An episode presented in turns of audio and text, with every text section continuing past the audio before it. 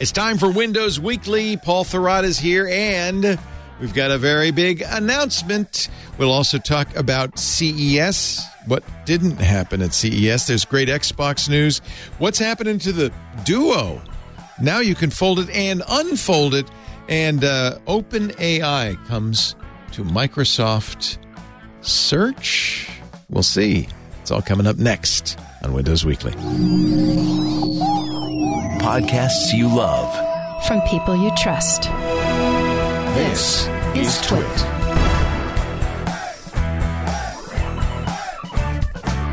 This is Windows Weekly with Paul Thurrott and Richard Campbell. Episode 811, recorded Wednesday, January 11th, 2023.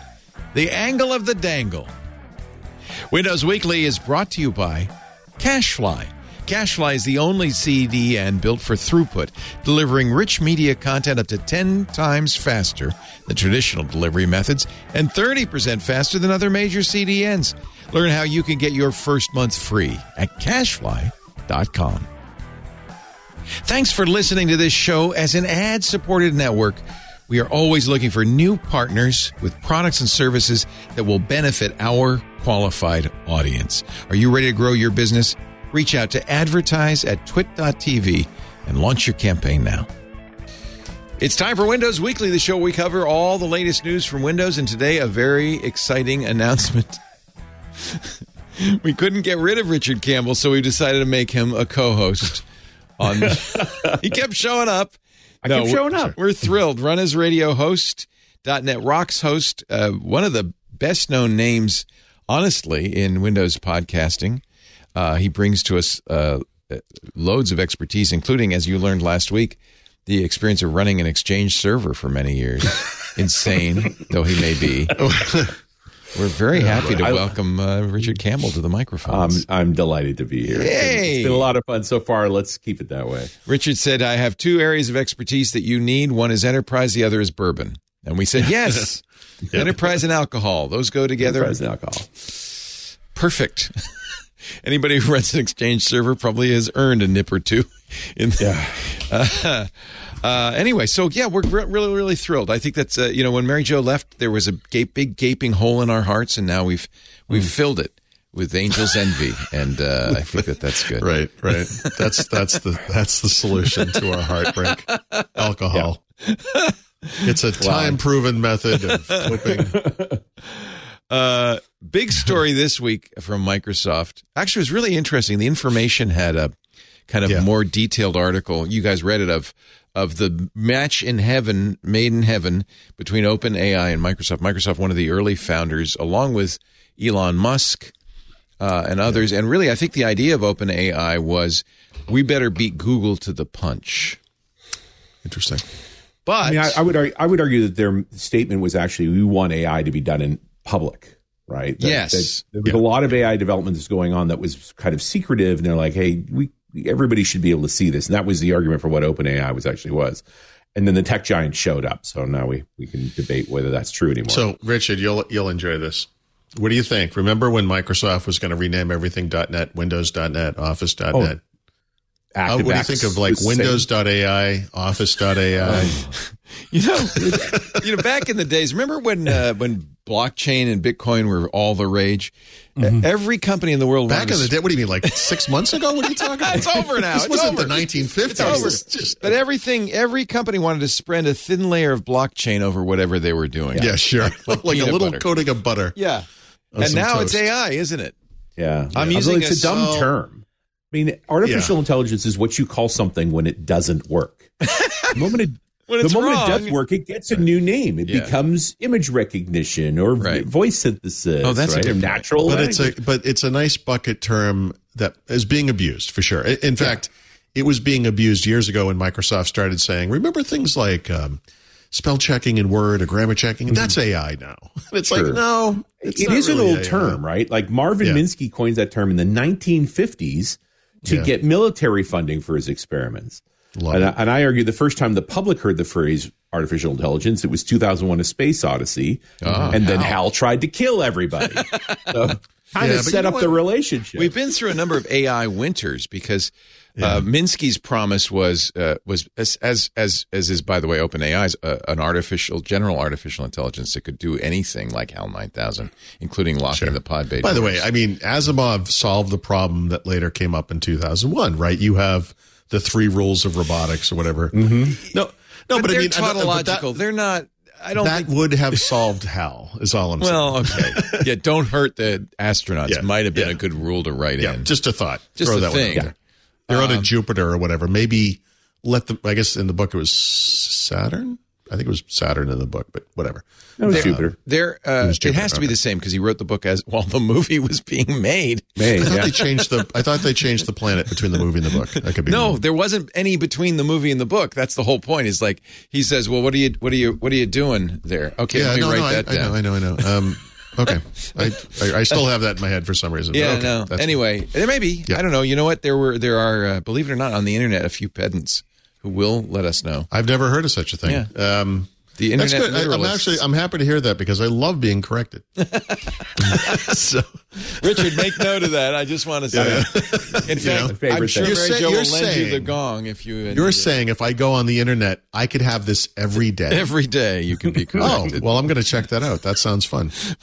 I think we don't talk about it often, but one of the problems, and you you will everybody who does shows with us notes this, but we Yeah. don't talk about it a lot. Is that as soon as you're in the public eye, just raise your head a little bit, you know, prairie, prairie dog a little bit out of the cubicle, and pff, there'll be somebody to chop it off. Oh, yeah, it's like the um, uh, it's like World War One. You don't want to be the first one to stick your helmet up out of exactly. the. the Germans are waiting. Uh, yeah. Uh, where were we? Oh, we were talking about AI. So Oh, yeah, and actually, uh, AI is is an interesting uh, term. You think Marvin Minsky used it in more, uh, uh, not in a technical way, but it was really more a marketing term, Richard. Well, it was a way to raise money, right? Yeah. Which is what science when scientists speak publicly because they need money. Uh, and- and This is good. That's sort of the reality. I didn't realize. Every every So- time you see a press release about a technology, it's because they need money. they want money. But Yeah. because if they have money, then they're busy doing stuff and they don't talk. Well, and this is one of the issues with OpenAI. It is a .dot .org, uh, Mm-hmm. and even though it's not a nonprofit, they want to go back. They want it to be a 501c3 nonprofit, and uh, so they're essentially telling the investors, Microsoft put a billion dollars in. Uh, look, guys. yeah, and by the way, when that happened public. three years ago, it was like, well, this will turn into something maybe in the future. wasn't a bad bet. So those, no, but the- I mean, it didn't. I don't think it resonated at the time. well, you know- if you're that big and you have that much cash, Yeah, like Apple, like Microsoft, like Google, it, it's prudent to kind of say, well, we got to make some. It's like you're at a casino. We got to make some bets on um, on what's next because we don't know what's next, and we don't want to miss their, it. Their bets on VR, uh, VR and AR didn't pay off, and voice technology. So and- we were talking about this yesterday on MacBreak Weekly. It really is apparent now that Apple is putting a lot of its current things like the Mac on back burner to move staff Right. over to AR VR. And I think that's a bad bet. I think Microsoft already has you know what? It's that. worked out great for Meta. I don't understand where the criticism comes from. Both Microsoft I- and Meta are at the other end of that. As line. a Microsoft person, I I uh, respect and trust what we're doing. It makes sense. I'm not going to worry about it. I think let them go. It's fun. They can they can do that. have thing. fun, Apple. It- I hope. I hope. and it's by the way, a while you're at it, horrible make a car. That will be fun too. Yeah. You should make a car. But that's that same thing. You're throwing spaghetti against the wall, hoping some of it sticks. you know? Sometimes you make a Newton, and sometimes you make an iPhone. Right. Right. That's a real. That's a very good point. So anyway, OpenAI has basically told its investors, "Look, we're not going to go public, so don't expect a big payday at the end of the road." They've renegotiated, according to the information, their deal with Microsoft to pay them a percentage of profits until they pay off the 1000000000 Uh, So now they're looking at making a, a ChatGPT professional. Product. Yeah, Yeah, that's right. professional. And Microsoft's announced that it's going to start using what tell me tell me about Well, this. What are they going to do? Microsoft hasn't announced. That, Oh, that's the this was the a issue, rumor? right? So, well, this is part of the information article. In other words, they haven't come out and said this. Although, since that article appeared, uh, Panos Panay appeared at an AMD press conference at CES, which we'll get to, and did speak in very general terms about adding AI to Windows. Right. So, I, I think it's reasonable to when you hear a rumor like in fact it was the independent as well that reported earlier that they microsoft were going to put ChatGPT capabilities into Bing to better compete with Google search, et cetera. You kind of hear that and you say, okay, you know, yeah, sure. I mean, whatever that means, whatever, but it, yeah, you could see that. It's not a huge leap to say, okay, there are all these, actually, there aren't that many, but there are some AI capabilities across the Microsoft stack, Windows, Office, and elsewhere. So we're going to bring in this open AI technology and apply it to those products. Yeah. I mean, it's, it's so logical you know what's happening. Uh, and we've gotten some implicit confirmation. Microsoft has never literally come out and said, hey, this is what we're doing. But, um, you know, this year, who knows? Build, we always talk about future shows. I mean, Build would be an obvious place, an obvious time for Microsoft to start talking this stuff up a little more strategically and a little more explicitly, right? How may, how they intend to add, you know, AI capabilities across the stack. So we'll see. What, what I did was go back and look at some of the stuff – that they did announce over the past few years since OpenAI and, and the investment in 2019 and see like like what have they done that kind of hints at this future, right? So the stuff I listed this in the notes, but there's weird little things like Microsoft released a Surface Pro X, which is the first ARM-based Surface product in 2019, which is the first Surface-based product to also feature an NPU, a neural processing unit, that offloads AI tasks from the CPU uh, and GPU and puts them onto the separate silicon, like Apple has been doing in Apple Silicon, et cetera. Um, it's interesting, but it's also in a really niche product that very few people ever bought. And at the time of its announcement, there was nothing that could take advantage of it, right? There was nothing out there. So in 2020, they announced a feature called eye contact. This is that creepy thing. Remember? Oh, yes. I hated that. So I'm, we're on a call and I'm looking down, but it makes my eyes look like they're looking at the camera. creepy. But the interesting thing about that is it requires that NPU. So at the time of the announcement, the only product that could run it or offer it was Surface Pro X. Uh, in 2021, they had a hybrid work event for Windows 11 and Microsoft 365. And one of the things they announced was they didn't call it this at the time, but they later came up with the name Windows Studio Effect effects, which is eye contact, that previous thing, plus voice clarity, voice focus, automatic framing, portrait blur, and background blur. That demo was very impressive, where they had the uh, long Yeah. leaf blower behind And- them, and Yeah, exactly. Right. So most PC, I review a lot of laptops. So a lot of PC makers have features like this. Not all of them, not always as good, but you know, this notion of like background blur is something we've had for a while. Automatic framing, like this idea that if I shift over here, the webcam will adjust with me, which I've turned off in this camera, but this camera supports that. Um, and you know, various microphone and, and uh, webcam technologies. Windows Studio Effects sounds really great, but guess what? It requires an NPU, which none of you have, right? that's unique So- in Surface. It's Sur- Surface Pro X, not just Surface, but the Qualcomm based version of Surface, right? But Um, Qualcomm, it's Qualcomm technology. Microsoft says they built the NPU. so Microsoft has a uh, what they call an SQ1, SQ2, whatever processor, which is basically the latest Qualcomm Snapdragon Silicon. I don't know what they. I don't know that they do anything to change it, other than in this case they've added the NPU to it. I don't believe it's in, in die. I think it's a separate chip, but I, It doesn't really matter.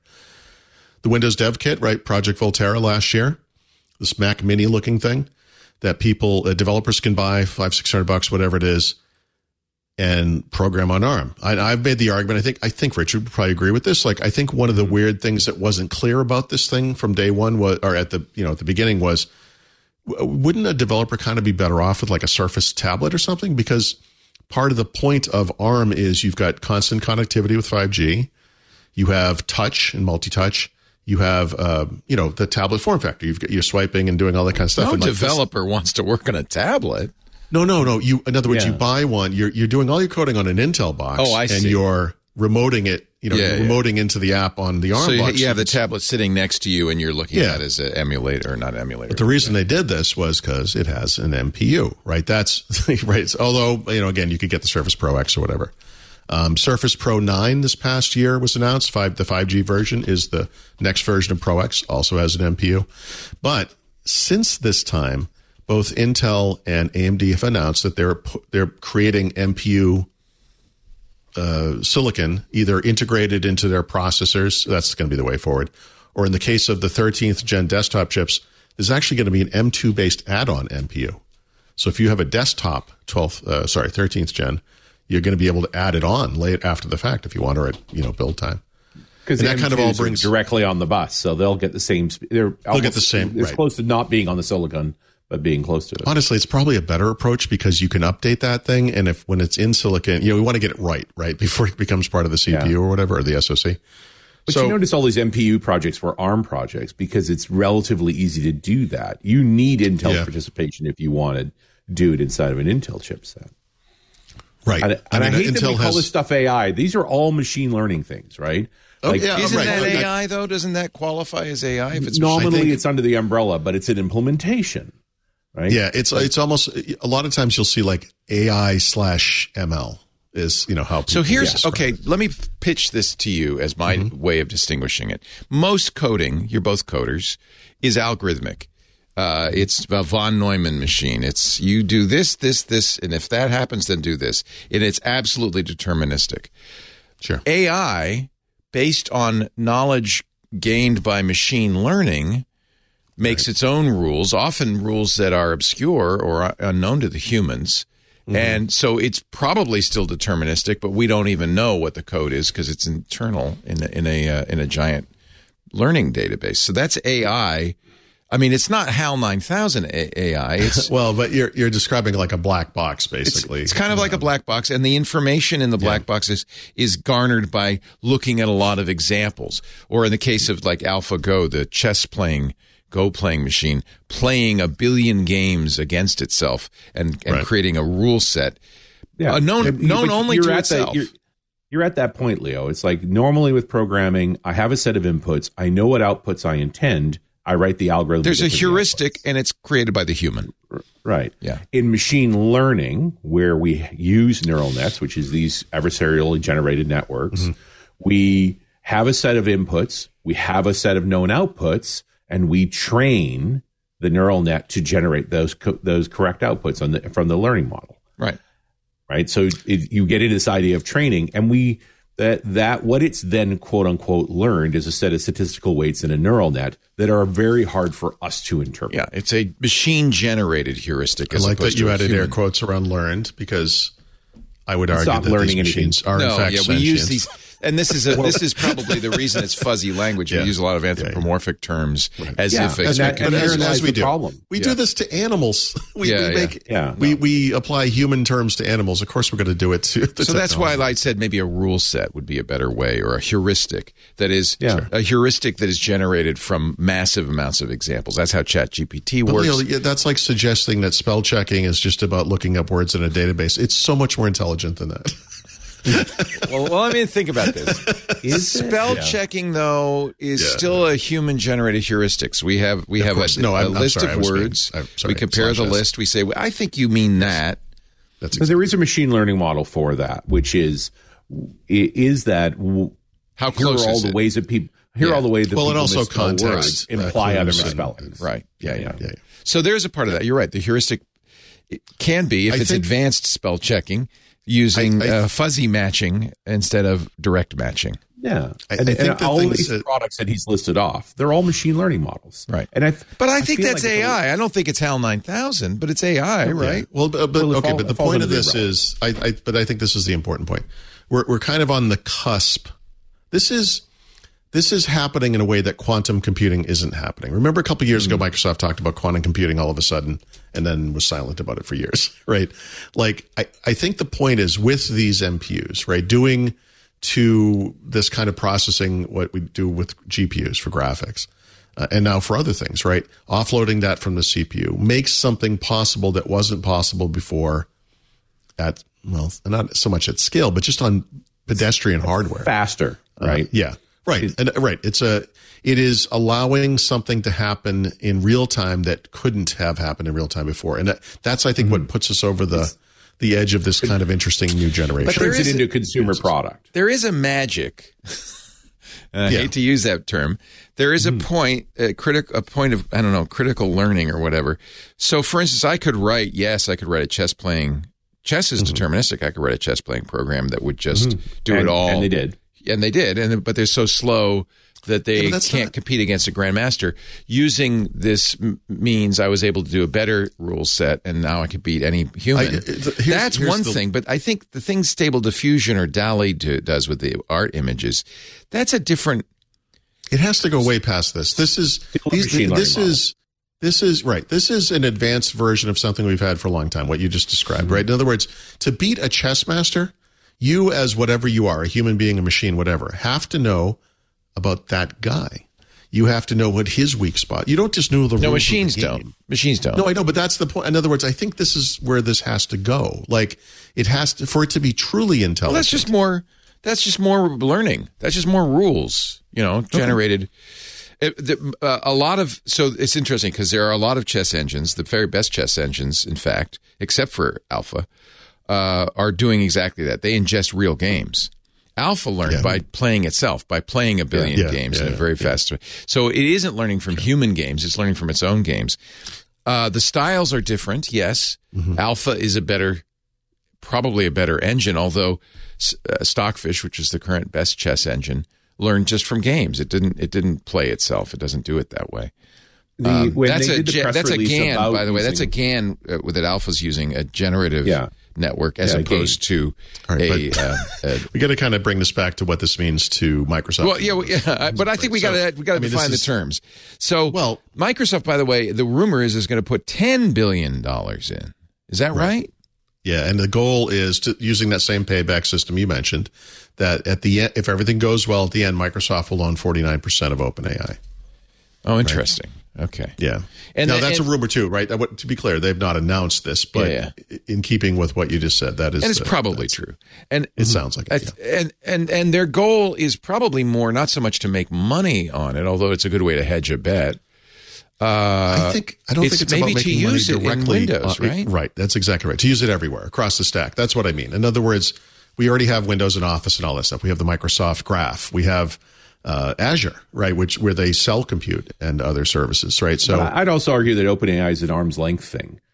There's going to be some Mm-hmm. Yes. legal issues around Yes. these machine learning Yes, models. very there already good. are. Very good. So Right. That's yes, right. You know, It's not make it us. big. We didn't No, do it. It's OpenAI. I was the AI. I, I didn't do it. yeah. I mean, you checked the box and said it was okay. I did. You know.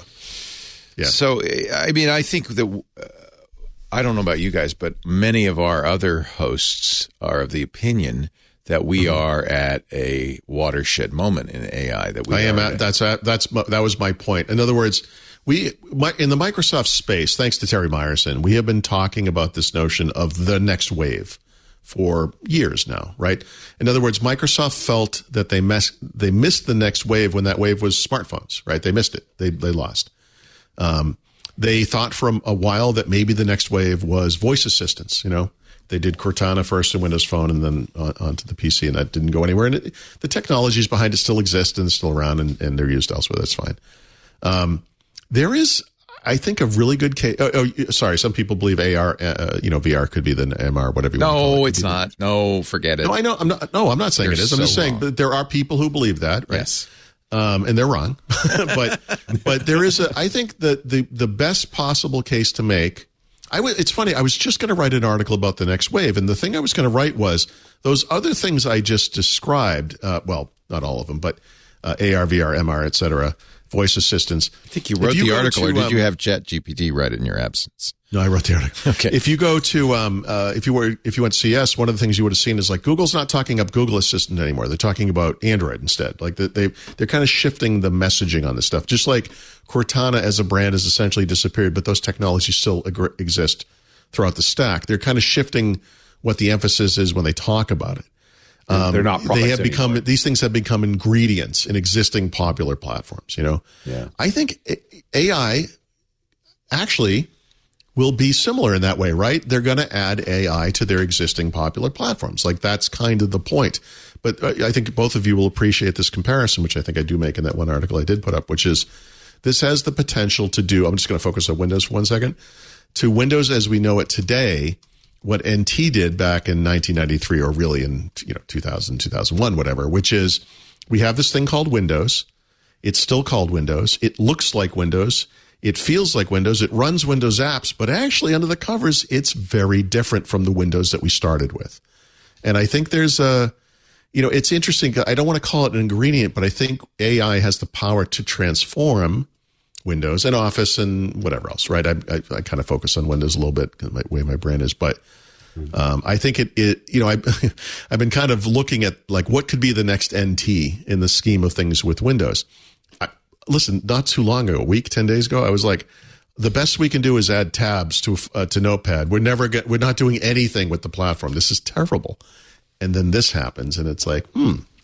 So I use a uh, search engine. I started using a search engine. I'm very interested in it. Uh, created by ex Googlers called Mm-hmm. Neeva. It's a paid search engine, five bucks a month if you want the pro version. There's a free version. But one of the things Neeva just turned on is AI in its search results. There was a story that Google was shake shivering in their boots over all of this, right? That they were afraid they were yeah, going yeah. So here's a, I just as an example, here's a Google search. How do I choose Firefox as my browser in Windows? And what Google does in its knowledge snippet is it just steals something from support.mozilla.org. I, I steal is a strong word. Um, But let me show you what let me show you what word, Neeva but- does. Neeva actually has its AI go out it, and get it from a variety of places to generate a prose thing. And then notice, in order to do attribution, they have footnotes. This one's not really great because it only has two sources, but in many of its searches, it'll have multiple sources, which it then uses. It's not using ChatGPT, but a ChatGPT like AI to to synthesize. That's one thing ChatGPT seems to be very good at is kind of summarizing content. And uh, I actually find this works a little bit better, and it also So gets Neeva off the hook because they're not just stealing content. Google has spent the past, I want to say, five years negotiating with various locales over their the, the, what you just showed, which is they're stealing, they're scraping news Snippets. from publishers Yes. and just publishing it on their own website. Yes. So these guys have all gotten together. They've sued Google, and Google has, is now, uh, you know, promoting it as something that like they designed. It's like we have Google for publishers. We're going to give you a, you know, like yeah, because you know we got a class action lawsuit going here. Let me see what Um, happens. Uh, who's the president of Egypt? Uh, now Google, and this it, it- completely, it doesn't even give credit at this point. Right. But it's this is from Wikipedia, right? Let me just see what Sean, happens. it says Wikipedia on the right side. on the right On the right in this does. knowledge box. But Yeah, but what there's all these images box? over there and- I, it doesn't say where that came from at all. I, Sure. It definitely came from Wikipedia. Let's uh, let's try it here. Who is the president of Egypt? On this is Neeva, Mm-hmm. and it's a little slow, but there. And there we go. Jeez. There's an example of So this is AI like constructing AI, the answer as yeah, you watch. using using these sources, um, which is so kinda- basically, this is just Google with a, like credit, like it's Yeah, but I think it's also more sources, Yeah. which is interesting, including planetrulers.com, that's awesome. uh, which I thought was a place where you could buy rulers, but apparently no. yeah, um, right. I think that's kind of interesting. It, uh, obviously, this is early days. They just released this a few days ago, but I think that this is Hmm. what Google's nervous about is Mm-hmm. the and why Microsoft might be very interested in this. Wouldn't Bing benefit They- from this kind of thing? Google, here's a little Bing- heads Bing up. needs something. Um, Yeah, Bing needs something.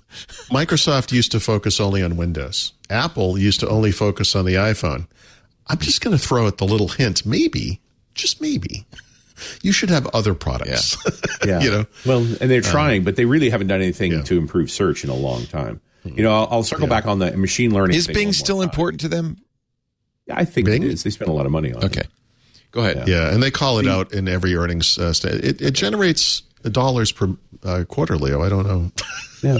What- Dollars per quarter is my new measurement. single single uh, digit. Yeah. No, it, it's billions in revenue. we call it revenues. I mean, it's a Yeah, it's, DB forget exactly. ARPU. It's I um, got DBQ. it's actually most of the money comes through a virtual tip jar. It's uh, that's pretty much our uh, model. it's like yeah. I, I I worked for a bank one time that was going out of business, and I gave the guy his paycheck in cash, and he handed me back the change, and he said, "Here, you probably need this more than I do." There's You know, actually like that kind of thing. there's a great story which we're going to talk about next on uh, TWiG about a guy who u- used the office space model of stealing Yes. pennies from Yes. it for transactions. Which, by the way, is from Superman three. By the way, Come on. Oh well, all right, but he had a folder called Office Space on his computer. right. anyway, Richard, you were about to talk go to loop back on this AI ML. I mean, and my, my concern about the AI term is that you generalize around these things and it has suddenly you got the HAL implications. When you think in terms of machine learning models, the important part is that training is far more com- computationally intensive than executing a model. And so Hmm. suddenly the cloud's a big role in this. You know, one of the reasons Oh, Microsoft you're was all over these technologies is you need Azure.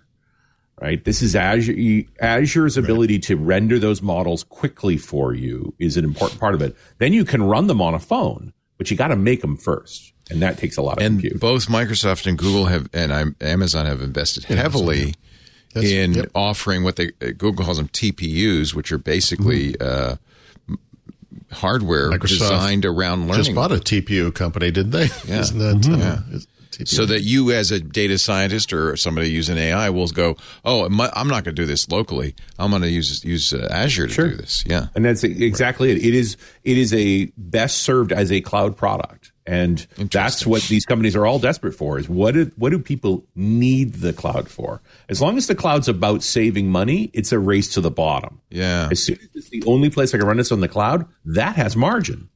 Let me ask you a question: Is uh, what is the cloud's benefit? Is it massive storage plus processing power? And couldn't you duplicate that locally? Cloud's. I'm sorry. In this particular use case, you mean? Yeah, I mean, why why do I need Azure to do these AI models? Couldn't I do this Because it's computational. it's it's both computational- computational computationally- and storage, right? Yeah. Yeah, you're right. Those are the two big things. And they they can afford to optimize a set of hardware, particularly for the purpose because they can rent it out multiple times. Ah, By the time you're buying enough, you know, how many machine learning models do your does your organization need good to point. train? Good Why would you own that stuff? I mean, people do uh, Bitcoin mining uh, locally, not in the cloud, Yeah. Because they want to keep the cash. Yeah, because the margins aren't right. Yeah. right? This is about does it the amount of money you need to spend to be able to render sophisticated models quickly. Oh, for that's the so number of times you need to do it. Yeah. It's a utility computing problem. And so Because you don't do it over and over. You do You don't. You do it. Maybe you'll do it a few times. yeah. But for Well, instance, when I do Chat G or um, uh, Stable Diffusion, when I want to generate images of myself and I upload twenty pictures of myself, and it, that's I'm going to do that once and use those pictures forever, right? Those AI if generated. you went back to 2007 and said and said what you just said, you would be shot as a time traveler. If, Oh, but when I use what did you say? isn't When it? I use Stable Diffusion on my smartphone to make blah blah blah, you're like people are like, what are you talking about? Yeah. but now just- now this is just together. yeah, right, exactly. But don't It's you think? nonsense I mean, this is very appealing because I look so good. Uh, this is very appealing to people. Is that, and you're not going to do this again and I again like on the, your the red one makes you look like David Byrne. I know. There you go. I know. I think. Uh, I think this is my my future profile picture from now on. There you go. Yeah, gorgeous. But but that's still a case where you're using a model as opposed to generating a model. Building the model in the first place on the back end is kind of a rarely done I, I, thing. no, no, because I'm uploading 20 images. I'm creating a new. If you've used Stable Diffusion, use checkpoints. Yes, they have these big checkpoints that you use, but you're also creating a new checkpoint with your images. So you are doing Mm-hmm. training on those images. And they best served in the cloud. Yeah. Yeah, that no, it makes sense. I'm not going to do this. I did I did put Stable Diffusion on my computer at home. I mean, I have someday enough we'll have a Raspberry that. Pi that does this for us locally, but you know, for now, Well, that NPU is a big big part of it. By the way, if anybody wants any old seasonal pictures of me, Oh, great. amazing. I've got myself. Now, this is the one I'm not going to use. I like the Iron Man one. That's a lot of abs. Leo in a speedo is not. An That's image. why we asked for separate hotel rooms. Yeah, when we travel. exactly. but I did. I loved it for the holidays. I was able to generate all these kind of Father Christmassy. That's, That's great. funny. I ended up using this as my uh, profile picture. It's a little scary and weird, but Yeah. that's AI for you. Scary and weird. Yeah, you added the axe there murderer filter into that one? That that- right? So, so if I may paraphrase Richard III, you've taken this AI winter and turned it into glorious summer with the uh, advent of cloud. the cloud certainly facilitated a bunch of things. Now you go to the guys like Geoff Hinton, who are the AI guys. They're talking about there's another winter coming in the sense that innovation hasn't happened substantially, but that's different for productization. You know, today the tech giants have grabbed onto these things and in various incarnations are making product from them, but they're not Yeah. really inventing new science anymore. Right. Well, Well, I- that's look, the I- but that's the normal cycle. You, I think yeah, that something the new comes along, Yeah. and now you do implementation, implementation, the, implementation. the images like Leo just showed, the images, you know, the uh, AI painting photos, you know, based on a description, uh, AI writing articles based on uh, some entry level, you know, entry text, is is stuff that really shows normal people what the, it, and it's just Oh, exciting. yeah. I mean, I think pe- People are this seems like a thrilled by giant- ChatGPT. They Yeah. cannot stop using it. I mean, the, the real world implications, though, uh, you know, look, when Microsoft says, hey, we just improved virtual meetings, everyone's like, oh, geez, for crying out loud, do you give it a rest with virtual meetings? who cares? Yeah. But, but, Improved.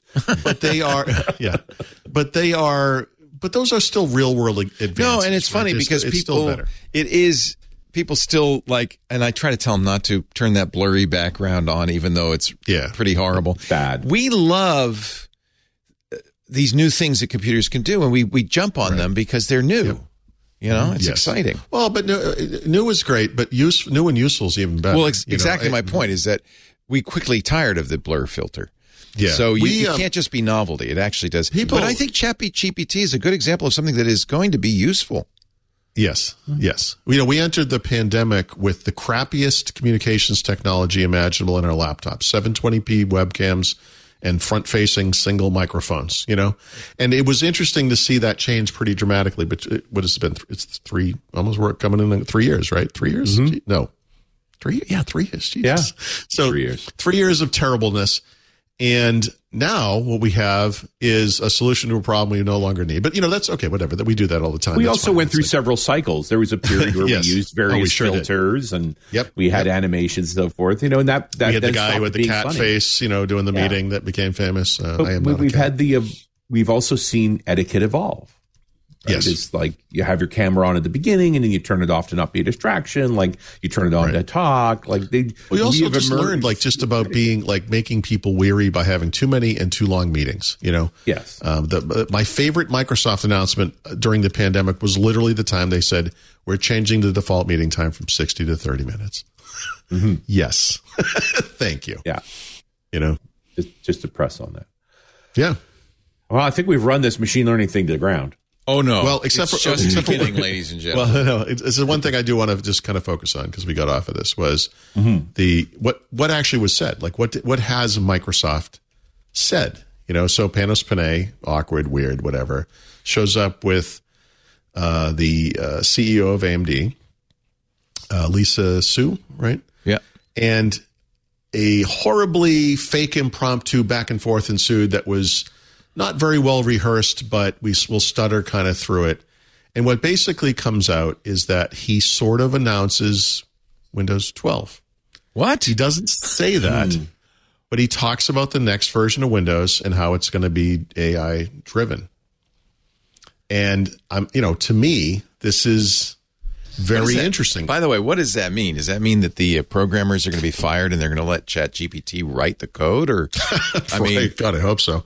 Um, no, I think what it means is that the Microsoft sees the next generation of deep level improvements to Windows, not like little surface things like changing UI or whatever, but actual uh, kind of core improvements are going to be AI based, meaning they will require or certainly will be way better, or there will be a, a, a subset that won't be available if you don't have a, an NPU. So we know that NPUs are coming to AMD, which was part of that announcement. They they announced their Ryzen 7 uh, 7040 series, which is going to be the first chipset to ship with an NPU. Uh, Intel has added it to the 13th. One of the little things that was in there that no one really paid a lot of attention to, the uh, 13th gen mobile chipsets. They just announced, or yeah, just announced a CES. NPUs, right? Now, we know that with Windows 11, Microsoft artificially limited the hardware that could be used to upgrade to Windows 11. I don't think they're going to go this strict because it's just too soon, but it's very clear that Windows 12, to get a really good experience, you're going to need an NPU based PC. Which, as that of was this the same second, thing that happened with GPUs, right? I mean, Yes. GPUs. Oh, and you Windows could run Vista Windows with without Aero. it, Yep. And you scaled resolutions down. That's exactly have right. one. Yep. So you'll have exactly an inferior machine learning experience. uh, yeah, so we're going to talk a little bit about Vista and Aero later, but yes, it's fair to say that one of the things that made Vista tenable was the passage of time and the release of Intel integrated chipsets that could run Aero Glass, right? Because in the beginning, there was there were no computers in the world that could do that. But Uh, PC manufacturers love being able to say "made for Windows 12," right? Like yes, well, but that, this makes it a meaning, right? That's but why so- they did Windows 11, right? But but with Windows 11, it was 100 percent artificial. Yeah. It, it was, It was and that was the thing we questioned again and again. It's, it was arbitrary. What are you talking about? It didn't make any sense. With Windows 12, actually, they're going to be able to make a very good case. And you're right, PC makers are going to love that because it's going to. Well, I don't know that it will, but it it could entice more people to upgrade. Uh, because you're not going to have these experiences unless you have that kind of computer. Just having filters on a video call is not going to be enough. you know, I mean, I, I, I, I, I'm sure if you polled people, they would say, "I don't give a crap what I look like. I, I I'm going to use the computer. I'm not spending two grand. I don't care." Um, but we'll see what else they do. They were very general. Uh, they, you know, Panos Panay did not say anything super specific, um, other than to say the next version of Windows will be driven by AI. I'm very annoyed by this because I had, for many years, the RunAs site right at the bottom says subscribe or Windows 11 will be just like Vista. And there was no, because there was no Windows 11, it was Windows 10. And I just updated it Yeah. to say Windows 12 will be just like Vista. And now I'm going to change the damn thing. Oh, you're just a cynic. Somebody called the uh, Ask the Tech Guy show, our new version of the uh, old call-in radio show, on Sunday, and said, "Should I upgrade to Windows 11?" Mm-hmm. And I said, "You're on Windows 10." He said, "No, I'm on Windows 8.1." Oh, then the answer is yes. I said, "You should at least upgrade to Windows 10." I wouldn't worry about Windows 11 because it's just uh, you know a paint job on Windows 10. But uh, he did make the point. Well, but aren't isn't Windows 10 going to hit end of life in uh, in two Well, more two and a half years? years. Yeah, Yeah. Well, two is. years isn't is not Well, that but long. but if he has a computer that's running Windows 8.1, I've got bad news for that guy. He's going to need to get a new computer. I told him that. I said you can't run you Windows understand? 11. This is a potentially a 10 year old computer. Yeah, I said you Mm-hmm. don't have an eighth generation or later processor. You don't have TPU, TPM uh, 2.0.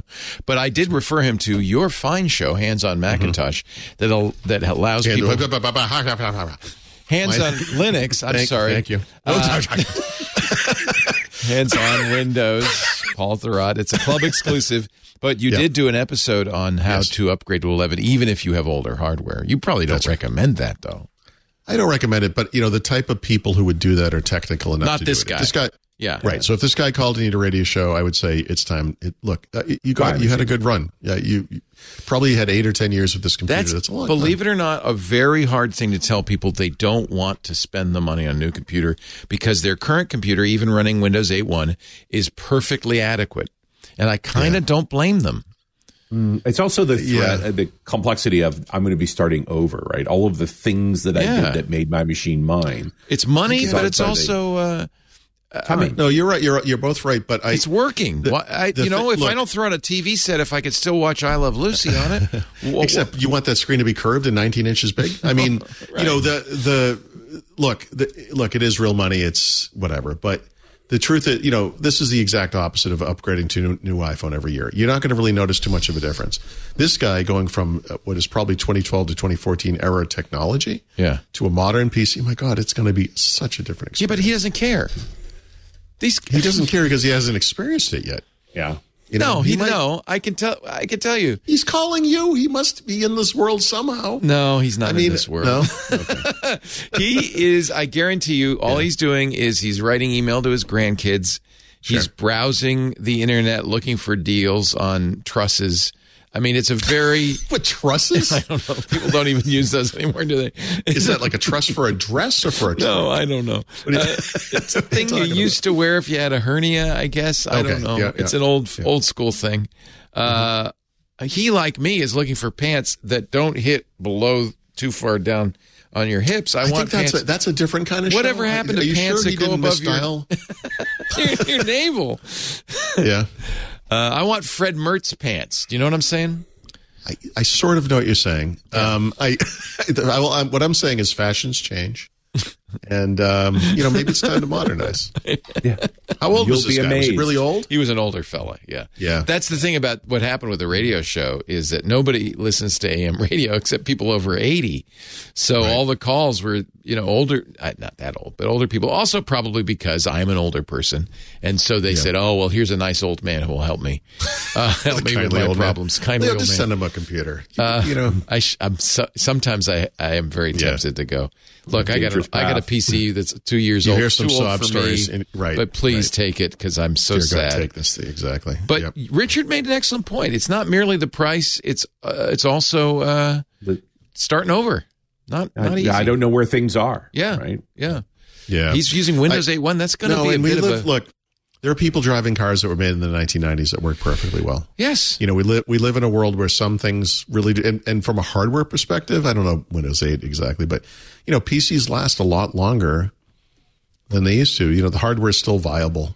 You know, that it, it, it's tough, but But I don't- I- it's really artificial. the world. Mi- I mean- Microsoft says we aren't going to support 8.1. The browsers say we aren't going to support 8.1. So there's this artificial, and people feel like, well, they're this is commercial. Uh, This is I their- agree. I, I but it was also telegraphed in 2012. This thing had a 10 year support life cycle. This was always the plan. It's not like they dropped it out of nowhere. Um, I know most people don't pay attention to that or know, even know about it. I know this guy didn't look at his end user license agreement, which probably doesn't even say that anyway. I don't. I haven't read it either. you know.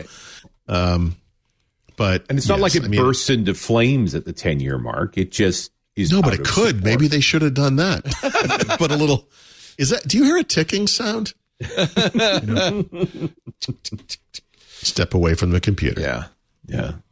Um, so Windows 12 uh, will be written by. I, by the way, I went to ChatGPT to try to write Windows 12, and Okay. uh, and I just thought, well, let's see what it does.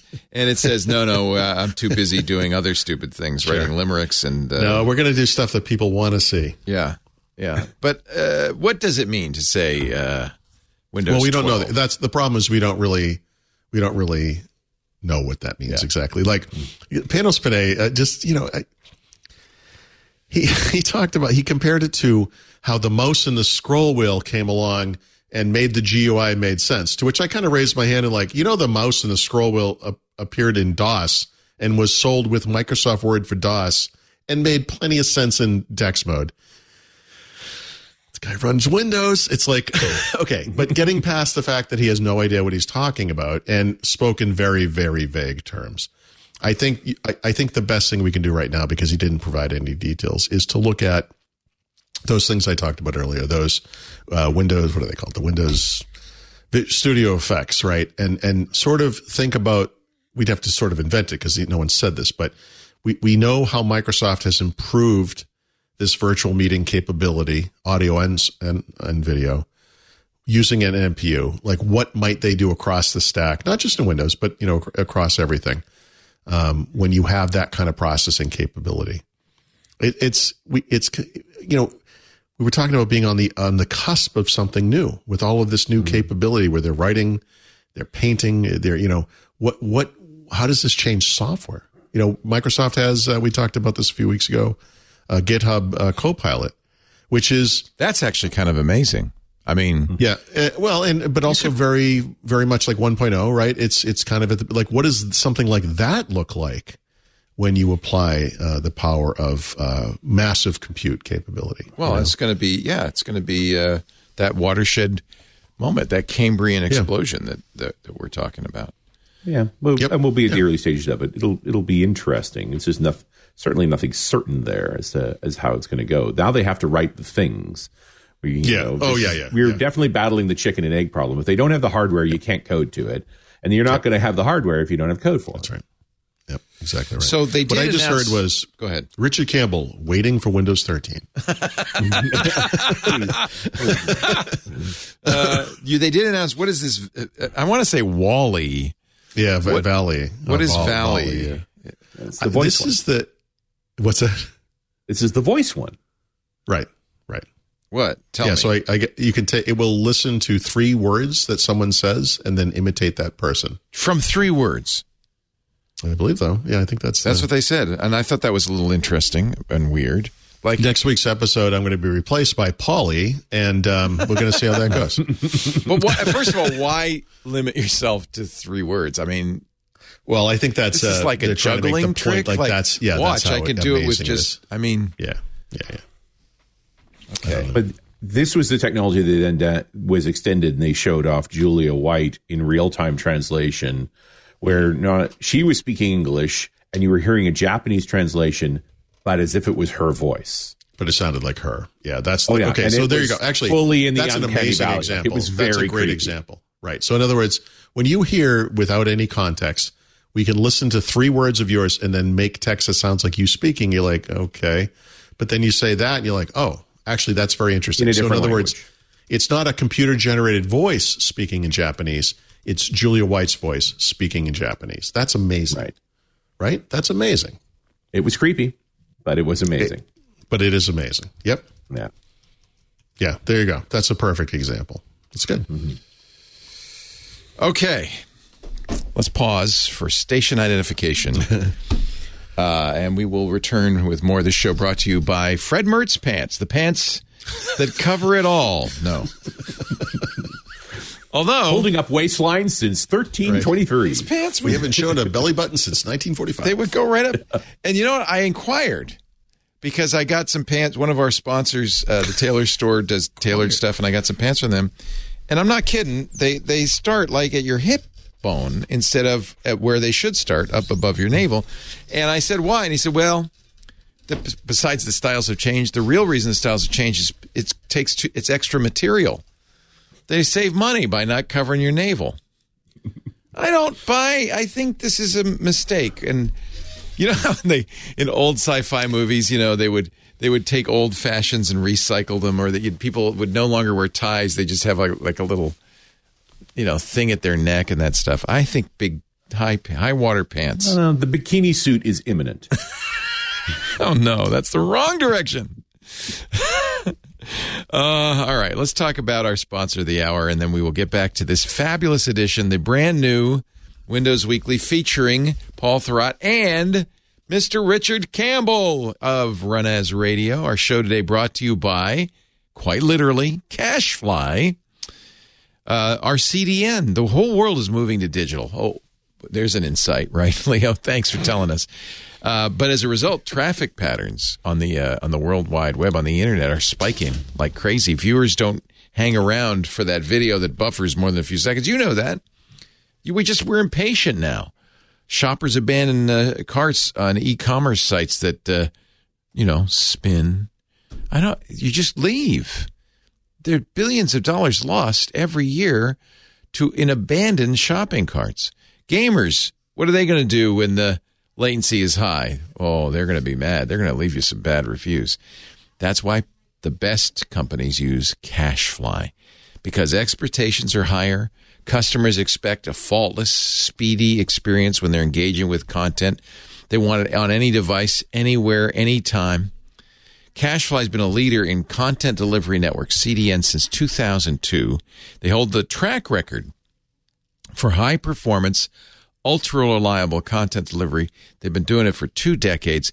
They pioneered the use of TCP Anycast, an innovation other CDNs are just now starting to build upon. CacheFly has a metric they call QoE, quality of experience. And it is the single most critical metric when you're serving content simultaneously to a large distributed audience at a global scale. You're, and I say that as somebody who, you know, we're, we have very spiky traffic patterns. You know, when we put out a Windows Weekly, boom, everybody downloads it roughly at the same time because they're all using automated podcast clients. Uh, that's why we've been using CacheFly for more than a decade. Our our delivery stack could be our secret weapon. You may not even think about it or know it, but I could tell you because you get that content fast without error, it helps us. It helps you. And it can help you too in your business. With CacheFly, you'll get ultra low latency video streaming that really, this is very cool. Less than one second latency to more than a million concurrent users. You get lightning fast gaming That that doesn't just mean downloads come in faster. They do, but you get zero lag, zero glitches, zero outages when you're playing the game. Mobile content optimization for your website that offers automatic and simple image optimization, which means your site loads faster on any device. They have multiple CDNs for redundancy and failover. They intelligently balance your traffic across multiple providers so you get the shortest routes, mitigates against performance glitches. Plus, you never have to pay for service overlap again. You'll get flexible month to month billing for as long as you need it, discounts for fixed terms once you know what you want. And they worked with us on the spikes, right? The usage because it was up and down, up and down, up and down. They they understand that. You know, they don't bill you for the peak, they bill you for the average. Well, really, you bill you for what you want. You design your own contract when you switch to CacheFly. I tell you, we could not be happier. We've never looked, and we get approached almost every week by other CDNs that say, "Hey, we'd like your business." We say, "No, we got CacheFly." Thirty-five hundred clients, over eighty countries, f- more than fifty points of presence all over the globe. Organizations like TWiT consistently choose CacheFly for scalability, reliability, and unrivaled performance. We could not be happier. CacheFly, the only CDN built for throughput, delivering rich media content up to 10 times faster than traditional delivery methods, 30% faster than other major CDNs. Learn how you can get your first month free. CacheFly.com. How many times have you heard me say it over the last 10 years? Bandwidth for Windows Weekly is provided by CacheFly at C A C H E F L Y dot com. Thank you, CacheFly. Thank you. CacheFly dot com.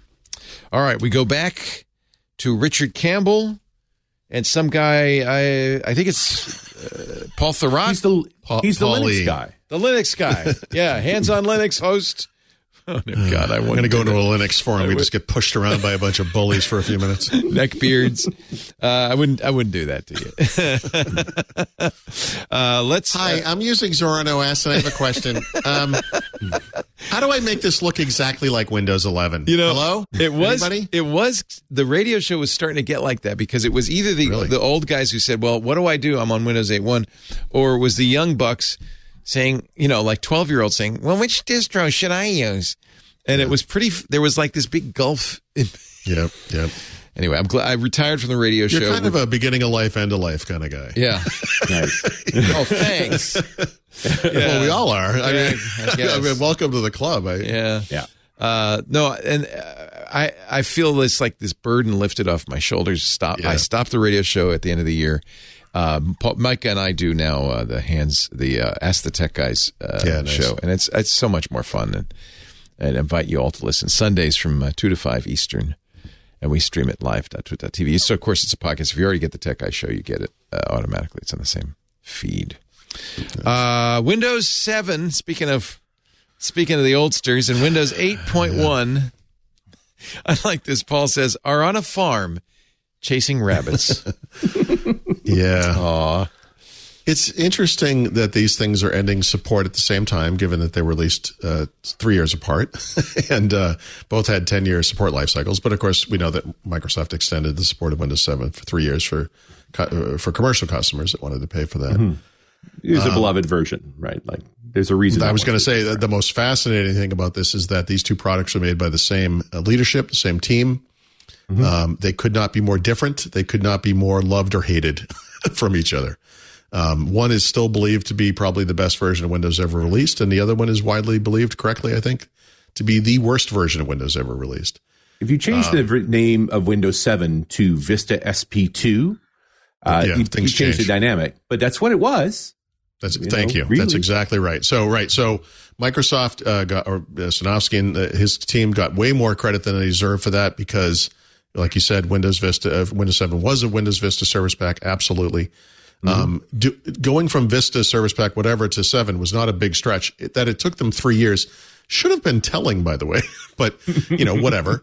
Um, and I talked earlier about the passage of time. I mean, honestly, the thing that benefited Vista slash seven the most was the passage of time. It was those the availability of drivers uh, that were not there at, at launch. It was the um, uh, int, int, Intel integrated chipset that could do the Aero Glass graphics that made this thing truly look beautiful. Um, and that was nothing, that had nothing to do with Microsoft. I mean, of course, Vista was uh, kind of brought to market in a very quick time frame because of all the problems at Longhorn. Um, so Even you know, if it did take five months. years. Yeah, yeah. um, and so there's a, there's a lot that goes on there. But um, you know, Steve Ballmer, uh, if you asked him, and people have, what was your biggest regret at Microsoft? Windows 8. Yeah. And, uh, well, which really says because he, because the crisis around the iPad meant he abdicated an awful lot of control of the company to Steven That's right. Uh, Yep. and it, didn't was an go well. overreaction. Yeah, it was an overreaction to what was going on with multi-touch. And, um, you know, listen, no one knows more about this than Richard, but rather than go forward with the dot-based programming platforms that they had created for Longhorn slash Windows Vista, they created a new mobile apps platform based on C++ and COM, which we are still dealing with today. um, But I would argue. Ballmer underreacted to the iPhone, right? He made fun of the iPhone and it cle and it Yeah. clobbered him. He had to overreact Eventually, to the did. iPad. Yeah, that's true. That's true. Yep, yep, that's fair. Um, I, I just think you know uh, the the problem. The it's like the problem with Windows 8 is like a sentence you can't say because there are so many. But No, you know many. when Windows 8 launched as a touch slash uh, what I'll call tablet first system into a world of one billion plus traditional PCs that didn't have these capabilities, befuddling everyone. There was no opportunity to go back to the classic UI. First version of Windows ever to dramatically change the UI and not give you that option to go back No to back. Program Explorer or whatever, or um, Program Manager, you know, as you could do in Mm-hmm. Windows 95, or the old Windows uh, Start menu as you could in Windows XP. It was the first version not to offer that capability because it was Sinofsky's way or the highway. Yeah, he Um, was he was so very sure. I would also argue the big thing with Win 8 is that he didn't involve the externals at all. You know, normally in Exactly. the version of Windows built, they've got the Boeings and the Columbia Sportswear and so forth involved all along. Yep. So they'll be on Yep. stage with them at launch day, and there was none of that. Th- There's a there's also a bigger tragedy here, and um, this is not a tragedy because of nostalgia. It's not a tragedy because of I, I just have like this particular you know preference of the way things might have gone. Microsoft could have and should have created a single mobile apps platform that worked across phone and Windows at that time, and he chose not to work with the Windows Phone team and create something that was like what they were doing on Windows Phone but different. Now they rushed Windows Phone to market, Silverlight. You know, Richard again knows this history better than anybody, but um, That was only the second until- reboot of the phone product. Don't worry, they'll do yeah, it and again. then the third one came with Windows 10 when they finally did Yeah. UWP, and they did make those things uh, one platform, also Hololens, Xbox, other products, but it was too late by then. You know, the year that Windows um, 10 arrived was also the year that Satya Nadella said goodbye to Windows Phone. you know, so well, and at that point, the phone developers would had been beaten to death. Yep. You know, they, Yep. I, I know a lot of those guys, and they yeah. they took a beating for it. I wonder how different the world could have been if Sinofsky had gotten off his three year train, had worked with phone, and had come out with something a year later, you know, or whatever. Uh, I don't. He could never have done that because of his. And again, I keep saying this, but Richard knows better than anybody. His abject hatred of .NET, uh, which I find to be insane. Really? I didn't Um, know about that. That's interesting. Yeah. And that's a fallout of Vista, right? I mean, Yeah. an awful lot of the blame, and not entirely unfairly, but mostly unfairly eh, for the a lot of things problems that went in- wrong, right? Yeah, there's a lot of things that went use wrong. WPF inside of Microsoft to redo the Office UI, or No, they could, and they could have done that and made that better. But the bigger Yep. thing here is it, and I, I got this from Brian Harry, who was running the project at the time. It was Mm-hmm. Gates who demanded the .NET be in Windows after XP. Right? And Right. Brian Valentine said point blank when when Harry, who at the time ran the CLR team, basically who- and was on his way out, and he would change he would change roles completely. Went to Brian Valentine and said, "This is a mistake. Like at one point one, .NET is not ready for this kind of workload." And Valentine said, "Gates wants it. What am I supposed to do?" right. And it's Well, which is I the mean, wrong look, answer. the- the wrong answer is push back. This was a team that also put, you know, Internet Explorer into the core of NT, ruining that product previously. yeah, Um, for you know, political reasons. right. So similar. I mean, maybe, but I, I think .NET had the long term legs for that to make sense over time. Oh yeah, It's it's just- done it a little later, but at, at that time Yeah. it was the wrong time, and then it became the scapegoat. Now you could have a larger argument about non-determinist programming models like memory garbage collection uh, in operating systems versus deterministic. Like that's another layer of this problem space. And believe me, Windows has a dependency on .NET and has ever since and likely forever will. Yep. But what they were trying to do in the Longhorn timeframe was too much. And and they and that's- I- the crazy part is they ran out of time. Like that was the Funny you say part. that because uh, reflecting on Windows 8 at its 10 year anniversary, Steven Sinofsky summarized the problem by saying it was too much too soon, which in his case is not correct. It was uh, too much of the wrong thing ever. but um, but yes, too much too soon. I mean, this is uh, uh, we should have this problem today. We have too little too late now is the new mantra inside of Windows, right? But that seems Um, to serve better. Microsoft likes coming in second. It seems. Well, for you know what, for mature platforms that are decades old, Yeah. yeah, actually, too little, too late is exactly the right schedule. Honestly, But I would also argue that tech companies as a whole suck at leading. It's, as long as they're chasing, they do pretty well. The Yeah, moment they're in the good in front, stuff goes off the rails for them. And it just it, it yeah, this bugs me so much. It, it's just too bad because I you you can look at mobile as when you know as Microsoft slash Windows, and you're like, my God, look at this thing. It's taking off the iPhone, Android, iPad. You know, it's like, what are we going to do? We got to do something about this. They they have these capabilities in their platforms because those things are newer that we don't mm-hmm. have in Windows. The ability of apps to you know run lightly on the processor and not kill the battery life. For them to automatically go to sleep when you're not using them. Of course, phones are things where you only have one thing on the screen at a time. You can't have a bunch of overlapping windows and have stuff falling asleep behind the scene. You know, when you Yeah. can see part of it. I mean, you can't do that, right? But damn the torpedoes, we're going to add this to Windows anyway. But we're not going to bring forward anything. We're going to do it with this new thing, which is in other ways not as capable or sophisticated as the programming models of the past. but how many times have we had this discussion about they're trying to reinvent Windows by hiding all the old stuff and presenting the new stuff, but you could switch it off, and everybody does. Okay, fair enough. I, I yeah, right. Okay. I, I it's all I, okay. I mean, on that note, uh, it's not like you can go into Windows 11 and turn on the Windows 10 UI, right? You No, can do small play- things like move the you know the icons on the taskbar over to the side. You can But look you at the outcry. hold down the Shift key and get an old taskbar or a, Yeah. context menu, right? Yeah. But they, and it, so they're trying to pick a middle ground between you can always go back and everybody goes back, and you can't go back and nobody will use it. And and trying we to do- also- and even then we're still complaining about every time they move, it feels like our cheese has been moved. We should complain about that unless it was done Yeah. for a good reason because people have Sure. muscle memory. It's Yeah, the reason Windows- for that. I spent the past year and a half right clicking the taskbar and wondering Yeah. why Task Manager wasn't there. You know, like Yeah. even though I Still know do it. exactly what happened, right? Yeah. Now, now, Anyway. now I have to hit the uh, the Windows key and pull it up. Yeah. The other thing that's kind of weird is how they, you know, Microsoft spent so many years working on this Aero Glass stuff. Um, you know, shipped it in Vista, shipped it in 7 demoed it in uh, some of the betas or, you know, whatever they used to call those things, community previews, whatever, of Windows 8, and then kind of sh- slipped or sh- uh, uh, shifted Take a to a um, kind of that flat UI that we now see in Windows 10 and Windows 11, right? Which is opaque and doesn't have any form of transparency whatsoever. So they spent the entire 2000s trying to catch up to Apple and Mac OS 10 from a kind of transparency, translucency, hardware accelerated graphics perspective. And then they threw it away.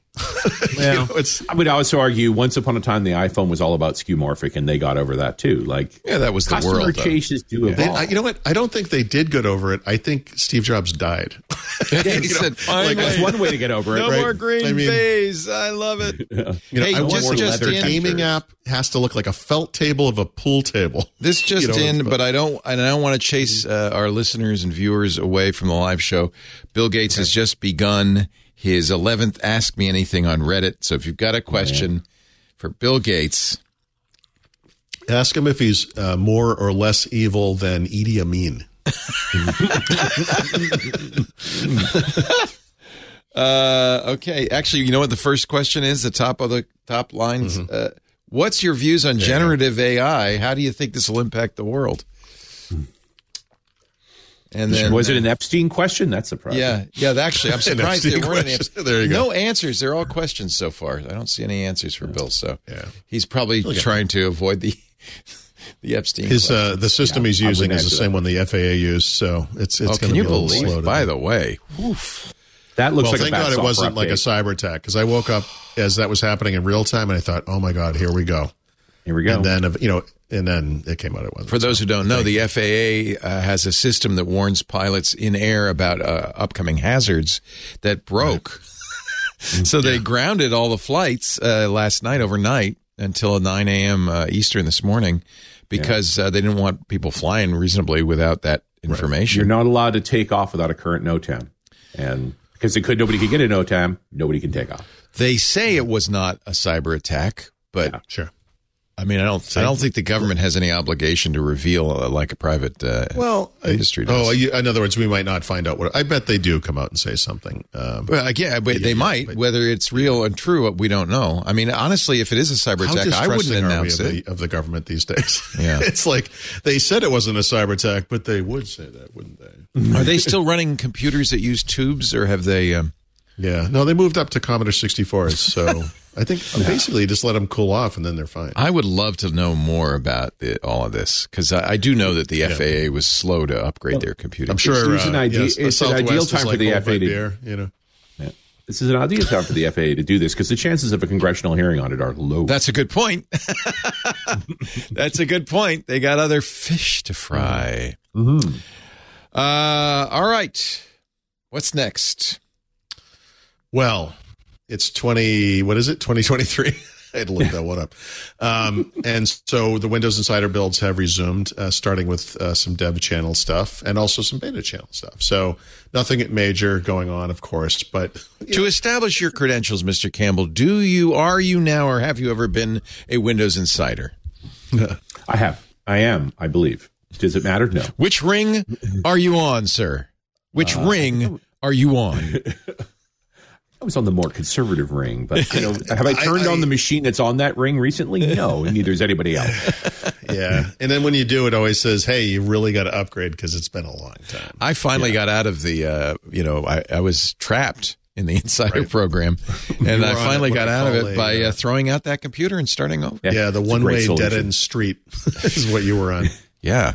Yeah. Uh, it looked like I was going to have to. I mean, it, wa- it wasn't a big deal, but it, if I wanted to get off of it, So I would have had to rebuild Windows at this point. that's right. Yeah, that's exactly right. Yeah. Yeah, because the Windows Insider program doesn't offer you a way out anymore if you're on Dev or Beta because they don't map to stable builds. And that means the checkbox you say, let me get out when it ships, never just does ignore anything it. because it never Oh, ships. So that's what happened. I got it now. Okay. This is the. I, um, I can't be the only person with that problem. No, you are absolutely not. In fact, No. there could literally be millions of you. Yeah. That's what's alarming about this. Now, they know how many there are. There probably aren't that many, I guess, but there could be. Well, there isn't. There's one less because I put Linux on that machine. oh, jeez. Okay. All right. I almost genuflected there. So, you mean you almost up, Chuck? adios mio.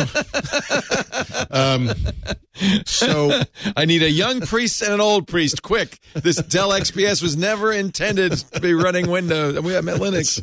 it's speaking in tongues. All right. So, we just did a big segment on AI and future technologies and everything. And I have to say, it's somewhat reassuring to get back to the Windows Insider program and the childish nature of the baloney that they are debating right now. So, if you would, Leo, if you could, I don't know if you can show this screenshot that accompanies this article, but Yes, I- it yes, I can. explains I have the means. everything that we need to know about the Insider program, which is this.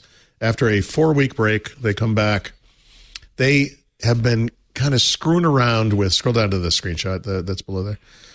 yeah, here we go. So, as we we've talked about this so much, it- somehow in production, Microsoft shipped what we call the search pill, replacing the search box, uh, the search icon, sorry, that used to be on the Windows 11 taskbar. They never actually have acknowledged or announced that they, they did this, but they did. And, and you can see, by the way, at the bottom of my screen, I have the Yes, search there pill. you go. There it is. Right. Yep. So here's the thing. So Windows 11, the UI is full of rounded rectangles, right? So if you look at the corners of the start menu that you can see in that screenshot, you can see the the angle that those rounded corners take. Yes. That is throughout the system. The buttons all look like that, all the UI elements. But that start pill that they Yes. added, that they still haven't announced, Yes. has a completely different shape to it. It It's is got more rounded. circular sides. Yes. So one of the big debates is the search box in the start menu. Should it have the same angle? Oh Lord, So you have to be Yeah. so OCD to even notice What this. the well, here's the thing. Here's the thing. they created a problem, and the solution to that problem is to make changes elsewhere to accommodate the problem. Here's an idea. How about making the search pill have the same angles as every There other you go. UI? Consistency. What are you doing? Yeah. Like what? You Well, made but a this thing is that on looks the different from everything else. This is on the Now you're gonna make a few- taskbar. Taskbar curves are different than window Yep. curves. So in that window, you can see three versions. Well, two versions of curves and three. Actually, two versions of curves in three different, uh, four different places. So you get the curve of the start menu itself. Yeah. You get the curve on the all apps button, which Yeah. is the same. Yeah. You get the curve on the folder icons below pinned. Yeah. Right. The second, third, and fourth, and then you have the one that's different, the search box, because that one matches the pill. Because we're stupid, and that's the type of stuff we work on. And I swear to God, what has happened to my world? This is like- okay. Here we go. See the search box there? Yeah. See how it looks like the rest of the system? Yeah. That's It's got the right corners. Yeah. It's only not consistent with the stupid inconsistent See, thing they added. I would never know this because look what comes up when I hit the search button. know. Well, 30 that's inexpensive hobbies. Find a hobby you love. Good for your health. Crafting and hobby supplies. Uh, You know some games learned? from the web. I don't want any of this ever. Ever. Okay, so this is called search highlights. We've discussed how we can turn this off, but you know what's interesting? We learned something about today, January 11th. You know what that thing is? What? Nothing happened today. Because Because there's no news. today, that would no have been the top news. thing. Right. Yeah. On right. this day in history, yeah, Can I nothing happened. can I turn it off here in search settings? Yes. Is that where I go to turn it off? hmm That's exactly right. Okay. There it is. Con- cloud content search. I don't. Do I not want? No, clou- going. No, no, no, wait, that's fine. Don't worry about it. Scroll down, scroll down. leave all that stuff on. Search highlights. Turn that That's off. it. Turn it off. Turn it off. Don't want it.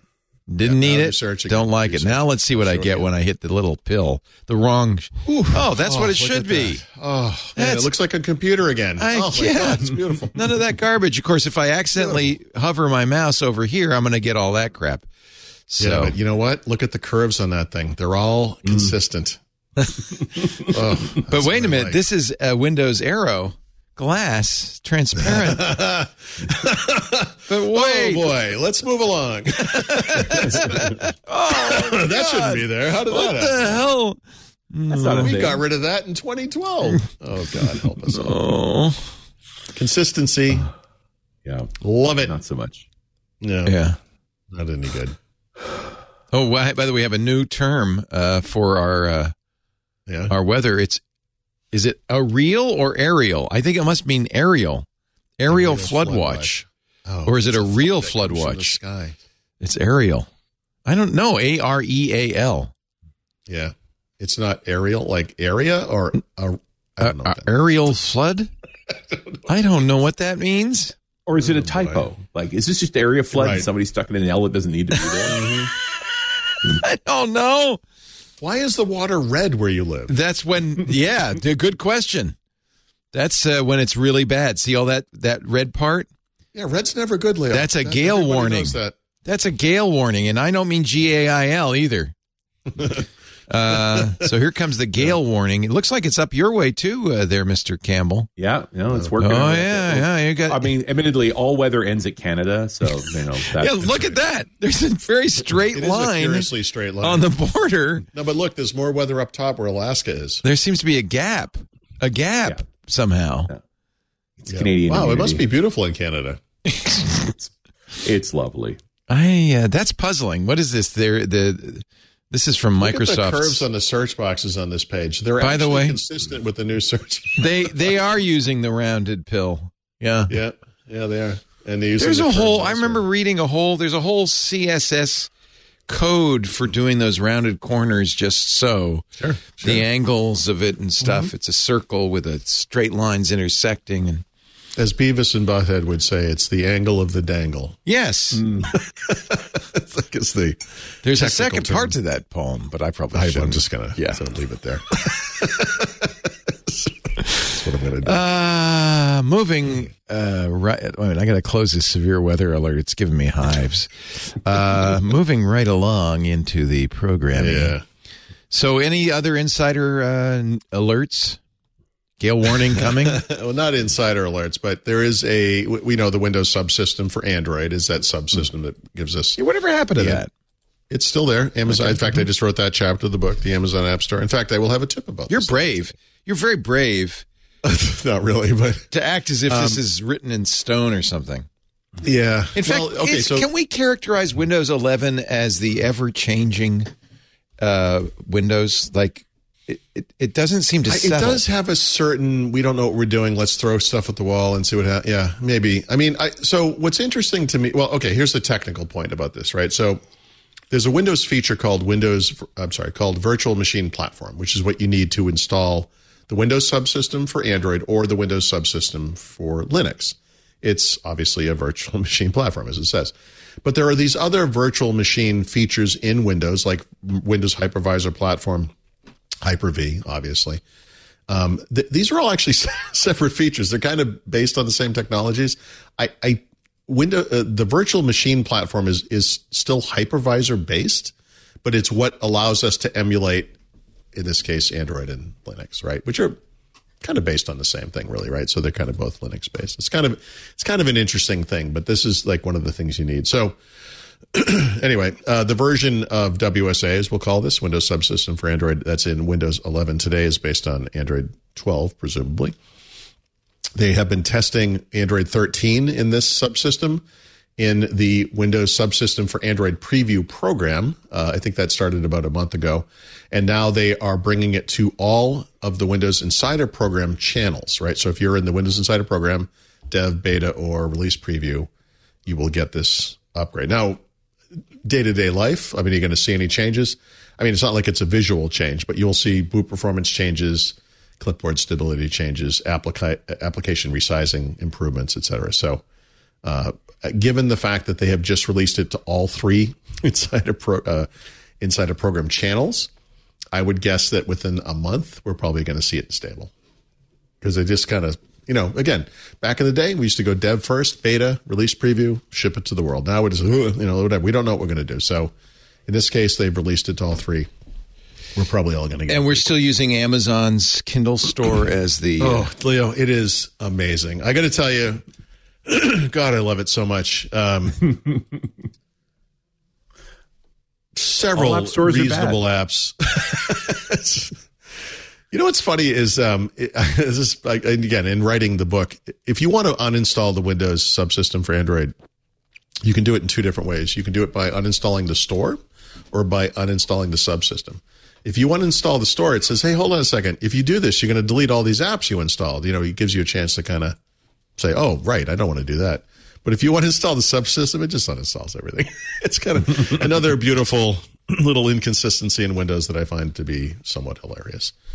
Um, anyhow, so anyway, they're testing. They're going to move to Windows. I would say Android 13. No, no big big deal. But The numbers are in, and well, from one company. okay, one company. this But is uh, it's been a bad uh, couple of months Yeah. for the PC industry. Is it continue? Does it? Yeah, I don't know. Did I use the word bloodbath in the notes? No, so I'll use it here. So we kind of knew this was coming, right? Um, uh, when when IDC and Gartner put out their final numbers, I do an article uh, in January every year, looking back at the previous year. And so one of the interesting things, and I've done that for several years. So since whew, off the top of my head, I want to say 2011, PC sales had been on the decline, and then the the wonderful pandemic happened, and everything was great. And we had a two two and a half years of uh, steady gains. It was fantastic. The PC market came back. Amy Hood came out and said, "I don't know why we ignored Windows for so long. Our bad. We're going to start pouring more resources into this thing. This thing's going gangbusters." And uh, then this year happened. So unfortunately, I guess everyone who needed a computer bought one because PC sales have fallen fairly dramatically. So what IDC is saying, and again, this is just the one company, and this is in the quarter, not the year. Do they have that? Yeah, I'm going to have to. do Well, the when you say one the- company, you don't mean one manufacturer. You mean one analyst. Sorry, I meant one uh, analyst. Yeah, uh, yeah, firm. yeah, Yeah. yeah. So IDC it set claims that in the fourth quarter, PC sales fell over 28 percent year Oh, over year. jeez. Yeah. That's almost twenty nine percent. It is. that's, yes. okay, that's true. It's also almost thirty percent. I don't know. Yeah, where it is, yeah. It's uh, That's a lot. Almost one third of Yeah. or one. That doesn't make sense. That's sense. a lot. Um, one third of all uh, whatever I'm talking Yeah. about. Anyway, uh, Lenovo is still the number one uh, PC maker. Uh, 20, they're 28% down. 28% down. Yeah. HP 29% down. Look Dell, who 37%. Dell 37% down. Yeah. Apple also down, but only 2.1%. Um, and I, I think that's because they can't make them. I was Although going to say, uh, well, well, no, you know what it was? So, um, Macworld wrote about this. Uh, you know, Jason Snell, I think, is on one of your shows, right? I Yeah, think he he's on explained, he explained Weekly. this. Yeah. Mm-hmm. So, Apple had trouble making computers through the summer. They caught up in the last quarter and a half. Right. And that's what you're seeing here. I, their sales probably would have fallen harder too, but they were finally getting those machines. Yeah, yeah, there was a the pent up demand, as, as they Yeah. say. Yeah. I do wonder how much of these numbers are part shortages that they weren't able to deliver as much Yeah. as they wanted. Yeah. That- yeah. Well, I, And and drove prices is- up too. Yeah. So each of these companies kind of speaks to sales every quarter. And uh, no wait a minute, wait a minute. What's your mug say, Richard? That's a .NET Rocks mug. Oh, okay. I thought it said .NET sucks, and I was getting uh, very, uh, yeah. Okay, good. Right. I guess I mine, could. Yeah. mine, mine. I just, just you didn't ask, but mine says "World's Best Boss," a gift Nice. uh, Nice. from A gift. from Yeah. not from my From an employees. employee, No, I bought it myself. okay. Uh, yeah, not a good year. Uh, but yeah, I wonder if it is chip shortages. Although, Well, no, isn't I, hasn't you that eased to- up quite a bit? Uh, It, it has and it hasn't. It, but it's and not then because the of zero that- COVID in China, there were issues. Yeah, no, this is this is something everyone's. No, the PC makers have been have talked about this. It's not it, the demand has fallen off a cliff. Mm-hmm. Yeah. It's just that's that's a big part of it. Yeah, so. yeah. Okay. But the the thing IDC is still trying to, you know, promote here, and I, I get it, but um, PC sales for 2022 we're still above the pre-pandemic level, right? So this That's is the thing. we're- important. That's actually important because It- well, when you is. have a big spike because of the pandemic, right? of course it's going to drop from that. That's an abnormal sales spike. But if it didn't drop below the previous I- numbers, that's yeah, good. So I, I think when you have giant spikes up like you did during the pandemic, you have some giant spikes down, Mm-hmm. and then I, I suspect what we're going to see is a leveling, but but a smaller decline going forward. Right? I mean, I, I I'm not saying we're absolutely going back to pre-pandemic levels or lower. That's a, an open question. Like where do we where do we land? Um, I don't think Microsoft requiring NPUs for Windows 12, as I I don't really think they will, but you know, making that experience better is going to do anything to you know cause another upward uh, you know movement there. But you know, we'll see. All we can do is just you know we'll, we'll have to wait and see. So Hope and It's pray. not over yet. Hope Not and pray. yet. yeah, Does it? What is the impact of uh, of weakening, softening sales? What is that? I mean, uh, obviously to the companies individually, it may, has an impact, but just in general to the computing, the Windows ecosystem, is it bad? there there are things you can't walk back, right? So one of the things that happened in the PC market is they shot for the bottom with netbooks, right? Oh, that was The problem there is yes. you condition uh, Right. consumers to pay less for computers. That's right. It's really hard to step back from that. That's right. with Windows 11, Mike, like we said, Microsoft has tried to kind of artificially limit the life cycle of a piece of hardware. Remember during Windows 10, one of the weird things they said was Windows 10 will be supported for the lifetime of the hardware. Uh, okay. What's the lifetime of the hardware? Until You know, Windows don't know. 10 runs out. That's what. But but but during the course of Windows 10, every once in a while they would come up with this thing. They'll say, "Hey, actually, uh, we're not supporting Windows 10 on some generation of Intel chipsets." Whatever Right. was uh, you know previous to Gen 6, I think was one of the things they did. Um, that was kind of a after the fact change that they made, um, and so the. The, the term like the life the lifetime of the hardware is kind of a moving target. It, it really kind of depends. And so with Windows 11, they said here's the line. It's it's a little different for each chipset, but Eighth gen Intel. eighth gen is the one we, eighth, we we typically say eighth gen Intel or equivalent is the easy way to say it, right? Um, and so we know that eighth gen, whatever year that came out, we know that when Windows 11 concludes 10 years or something, whatever it is, like that will be, you know, those things will be ancient history, whatever. Yeah. But it feels arbitrary because it was arbitrary, and we're speculating now about NPUs and how that impacts Windows 12. We don't really know for sure, but they, it's hard when you have like you talked about the guy on the radio. You have this guy. He's got a ten year old computer. Probably Yeah, he doesn't know what to do. running fine. Mm-hmm. Yeah. He's like, I don't understand why I can't just use this thing. I mean, it, it's, you, it's, you can't step back from it. You can't, you know, you've, all you can do is do what you do. And in Microsoft's case, they just su- stop supporting Windows. But you go into a doctor's office, you go to a subway system, you're still going to see blue screens or uh, Windows 7 screens or whatever. XP And- screens. Yep. I mean, how do you? I have to say, and it's and I don't think it's related, but for the first time in a long time, there has been somewhat of a leap in technology, particularly the chipsets. Uh, I mean, there was a there was a ten year period where it was just incrementally better every year, but now with the efficiency cores.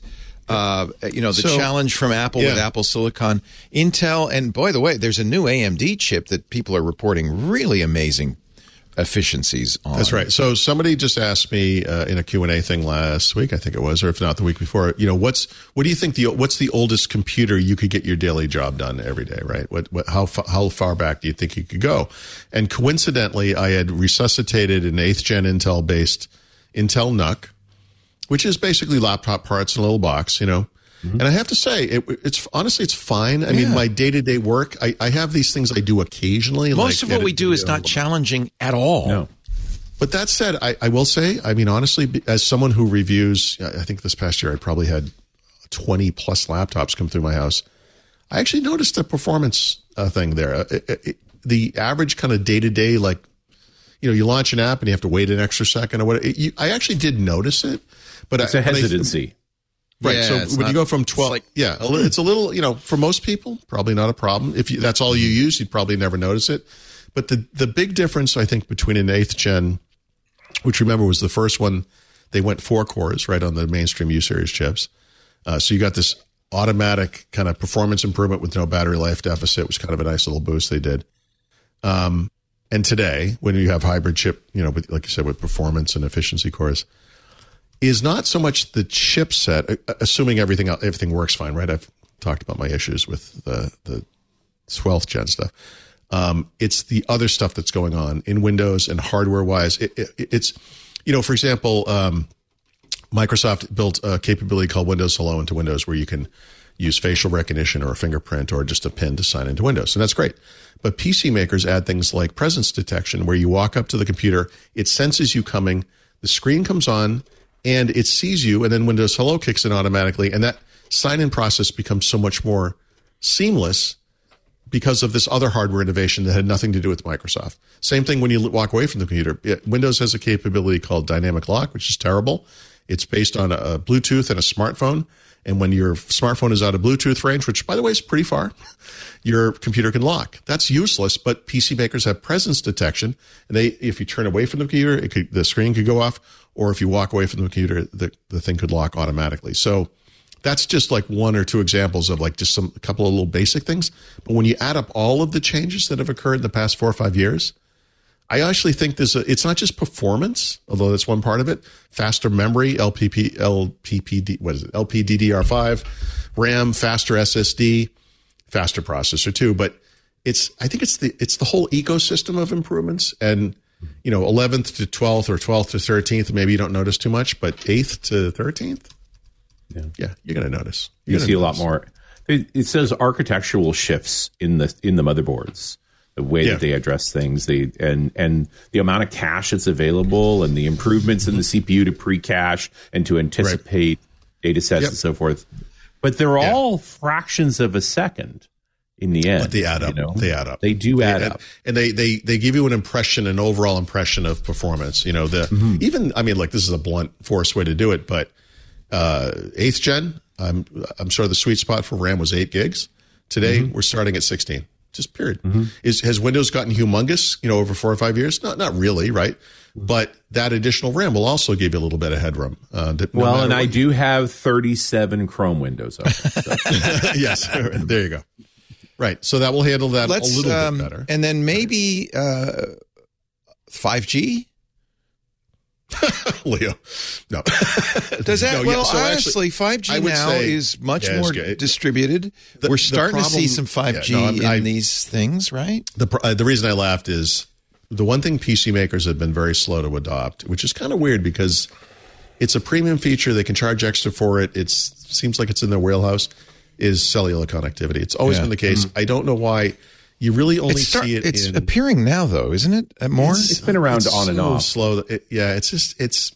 I okay. Did I get more cellular capable laptops to review this year than any other year in the past? Yes. It's a low bar. It's still a small number, and even in the premium space, whether it's prosumer or um, uh, commercial PCs, it's still. And you still see 4G, by the way. A lot of enterprises want 4G. Chipsets are cheaper. Yeah, The chipsets are cheaper. But the, here, the problem really is the ISPs. Nobody wants to call a cell company for any reason because Yeah, and- their and- and- businesses are fundamentally deceptive. You won't get It's- the product you want. It will Yeah. cost more than you think. It will be impossible to cancel. right. Like that's, why you don't do. and most this. people say, "Look, I can just tether my phone. I'm already paying for it. What's the difference?" You know, exactly. I've I've already been beaten by that company to Yeah. get this device. Why would I want to be beaten It, again? it's yeah. There's a couple things that screw it up. The the other problem is you can buy cellular access in Windows through a variety of partners, but what you're buying is not what you're buying with your cell phone. It's kind of a mm-hmm. different thing. It's like a data plan that you pay for whether you use it or not, and it's it's just it, you start using it, and the meter runs and it runs out, and it's like it's it's a it's kind of a different animal, and it's too bad because Windows has really uh, sophisticated capabilities, sophisticated capabilities for switching between networks. So if you have something like you're on Wi-Fi, which you always want to be typically, but the Wi-Fi is really you know weak in the back of the room where you are, it can use 5G It'll or whatever you the have cell. as well Yeah. automatically, right? And that stuff works fantastic, and um, we use carriers phones. Make don't it think too hard. much about it. yeah. carriers It's make it- yeah, carriers ruin carriers everything. make it hard. They really Yeah. do. You know, it's, That one kind of I- bugs me because I feel like that should be just that should should be of great. Yeah. Yep. Well, and the and their intent with all of this was to not to resist Wi-Fi being ubiquitous, and it's failed. Really, Wi-Fi is pretty ubiquitous. The funny thing about the not funny, but the stupid thing about this is true on phones too, is that you are much more secure on a cellular network than you are on a Wi-Fi network, especially if you're out in the world. Without a doubt. And it's it's this is this is what should have sold it, to, especially to enterprises when you have a managed device of whatever kind. Mm-hmm. You want your like look, you're only using fi- Wi-Fi unless you're in our building. Period. Is the way they should manage that, but they look at the cost and it's like, eh. The, the know, one that's kinda to kills me, and I, I poke at this every so often, is Microsoft is a telco in the United States. You know, they, they needed it for the Skype stuff. They needed it for Oh, okay. some of the link stuff and so forth. Yeah, yeah. Why, Yeah, yeah, why yeah. aren't they offering this service as part of your M365 package? Because if I, as the enterprise guy, you know, how do I could set up these machines where you look like a at the company Google Fi Wi-Fi, thing where they're yeah, yeah, whatever yeah. that may be. But th- they could make their own. They have all of the ingredients.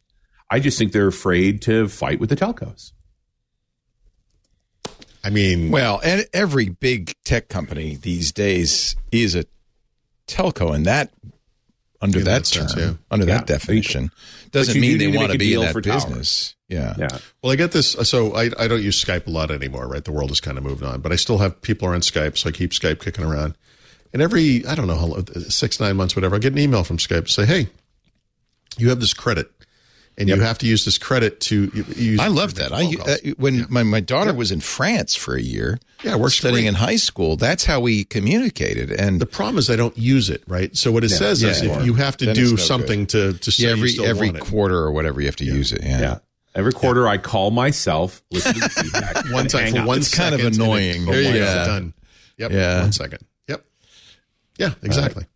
I mean, from an enterprise perspective, I would love. I currently, you know, as, if I'm responsible for this stuff, I get a bill from a carrier for all the phones I'm providing to my for my company employees because putting stuff on my employees' phones sucks. It's cheaper and easier for me to provide a device. So I provide a device. I have total control of the device. I can kill that device at any time, and mm-hmm. it's giving you access to your M365 accounts. If if that could be part of my M365 account, I would Yep. be wildly happier. It's it's so in keeping with the Microsoft revenue model, which is charging uh, commercial customers per month for whatever Mm-hmm. level of E3, F5, what you said, whatever they have, and then you tack on all the add-ons, and this is a logical add-on. This is the communications it's a, it's a, package. and a great add-on. An add-on to make a huge difference.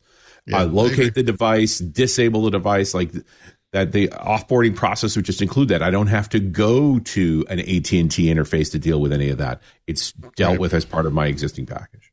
Please, I mean, please. users would love that, not having to deal with AT and T. oh sure. I got but I switched to T-Mobile like uh, four or five months ago, and I you know I I get less. I was on Google Fi, so Google Fi on an iPhone, there's no way to block spam, spam calls. It's not- It, does, it doesn't exist.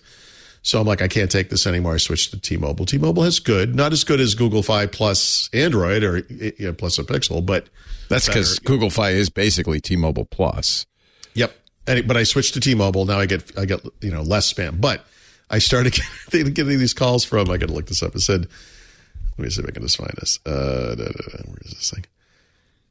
Sorry, uh, T-Mobile retention. And I'm like, oh my god, what's maybe someone's like trying to hack it? Like, uh, what is this? I kept ignoring it. We never after- want to lose you as a customer. well, that's what it was. After the fourth call, I finally called him back and I said, Hey, I've been getting these phone calls from this number. And I said, I'm just worried. Is something wrong with my account? And she laughed and she said, No, we just wanted to make sure you were enjoying being a T Mobile customer. And I said, Nice. You know what? This is I said, I am, except for these phone calls. Can Yeah, you stop, stop doing that? She goes, me. Yep, I'll take you off the list. I was like, Thank you. Oh, you got to join Magenta Tuesday or whatever it Mm, Yeah, is and get their special. No, no, they were cool about it. They were cool. you know, Jack in the Box coupons. There's so many, so many benefits to being a Yeah, T-Mobile yeah. Subscriber. I do want that little magenta, like Fiat 500 I could drive around, you know. Uh, that would be nice reward. sure.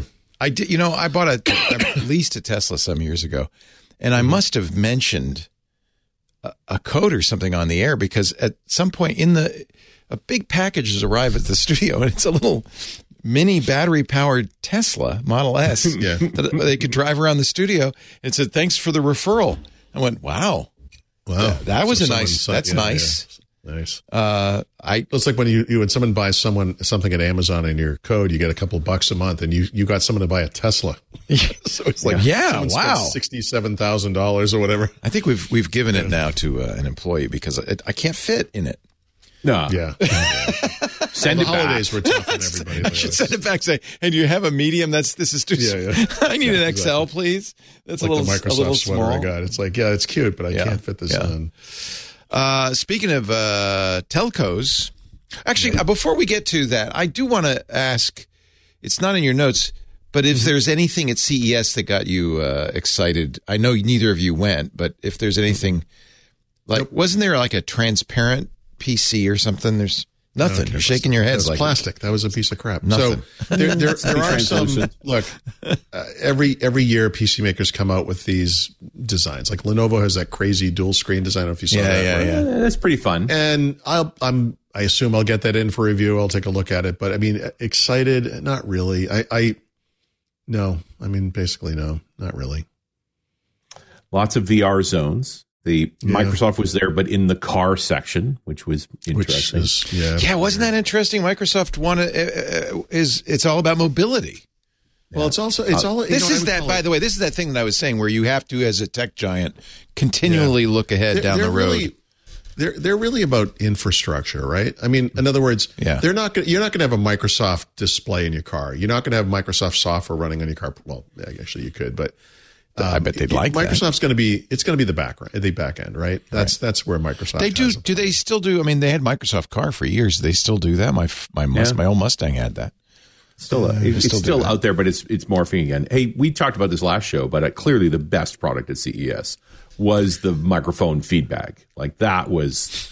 I, I, I actually, I think the I think the avocado ripeness tester was a little more. Oh, that's good. Mm-hmm. Man, it's You know, up there. There was Yeah. a, you know, every year there's a bunch of this, but there was seemed like even more than usual crap. Yeah. Well, a, a higher That's- I- that's the percentage of technical products term. that probably won't come to market. I you Always, always feel like CES always. has turned into a place for little companies to go, hope someone latches onto what they show, backs them Oh, financially. that's what it always them to was. Market. That's Yeah. really No, but I what it like mostly always was. more, was more that right? where you go and you say, "We're thinking of making this. If you'd buy mm-hmm. some, we will," and then it'll be out in December. And I think people get all excited about stuff they see at CES. n- You know, It- it works neophytes. great most, for most of which never comes to most of which is never going to happen. Yeah. No, I, I- there was nothing out of C. I, CES was such a non-event this year. I mean, obviously, I paid attention to that Panos thing at AMD. That's a You know, big A- one. Yeah. AMD comes out and announces new chipsets. PC makers come out and announce new PCs. Right. This is it, this is It's what normal. every year. Yeah. Yeah. that's fine. and, it's, and, it, and not bad either. Like these are all. Good No, I don't mean to say it's bad. It's just not. I, I, I feel like we're losing the point here. You know, like when Apple bailed out of Macworld, and said, "Hey, you know, we kind of want to do this on our own schedule." I feel like these things have their own natural schedules. HP, Lenovo, Dell will release things on their own schedules. Yeah. Obviously, when Intel has like a new mobile chipset or AMD does, you know, you want to have partner announcements. So they're there for that. Look, here's some new stuff. But you look at those announcements, and this is stuff. Some of it, yes, some of it will be in February. Some of it's going to be October. You know, it's mm-hmm. this is not necessarily stuff that's right around the corner. And and but it speaks to this idea. I mean, once upon a time, you built your product plans around we're going to show this at CES, and you pushed hard to deliver. And Right. now you- I, it doesn't seem like you do that at all. It's like it'll show up when it shows up. Bill Gates and then Steve Ballmer used to keynote CES. Yeah. Yeah. Yeah. Remember those days? And Microsoft, I mentioned this last time, had the best carpet in their in their booth. Okay.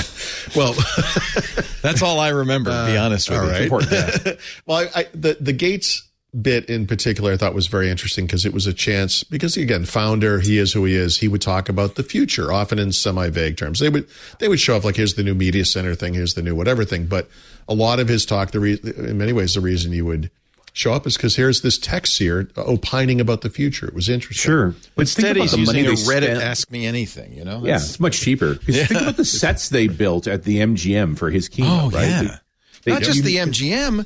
They would. They built a whole house, like they dropped a house, like in the Wizard of Oz, into yeah, the yeah. parking lot.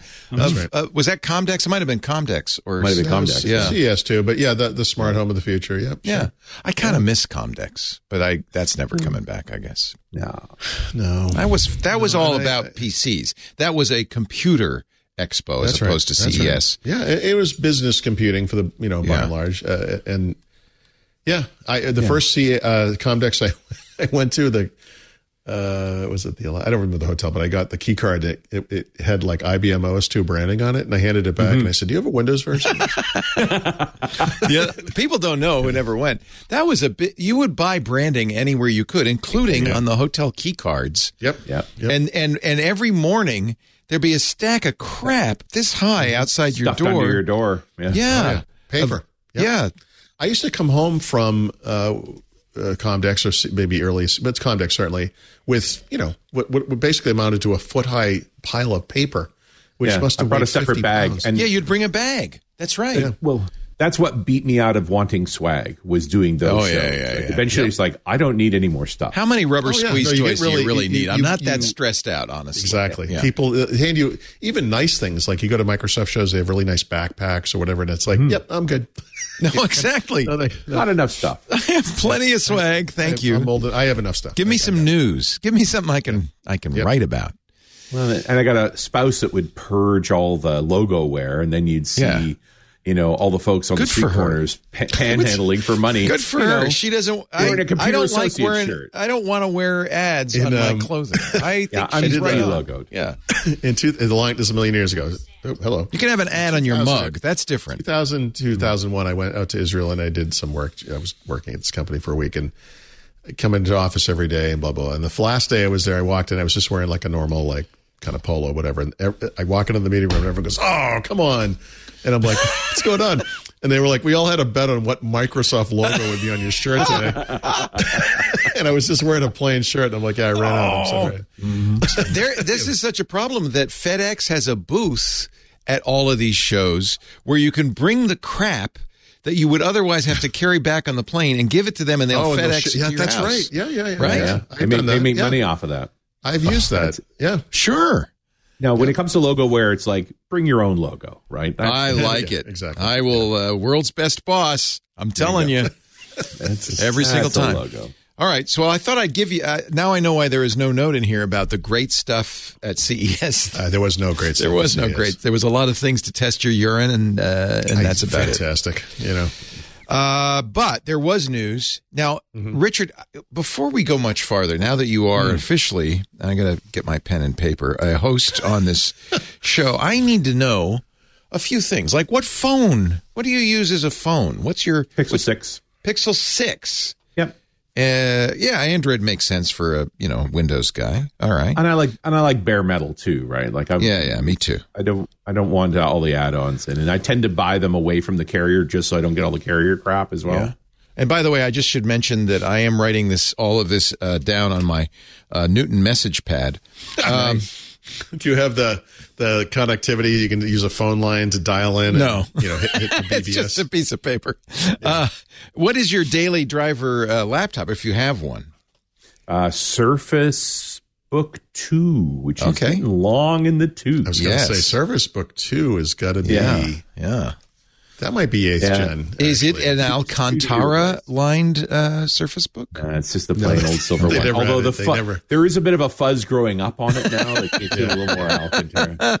Hey, take Magnesium, as it turns thing. out, is uh, is a nice soil for moss. Okay. Uh, boxers or briefs? No, wait a minute. That's not on the. That's not on the list. That's a Uh, different list. Emacs or Vim? No, that's not on the list either. Ooh, VS Code. VS I know. Code. I know. I know the answer on that one.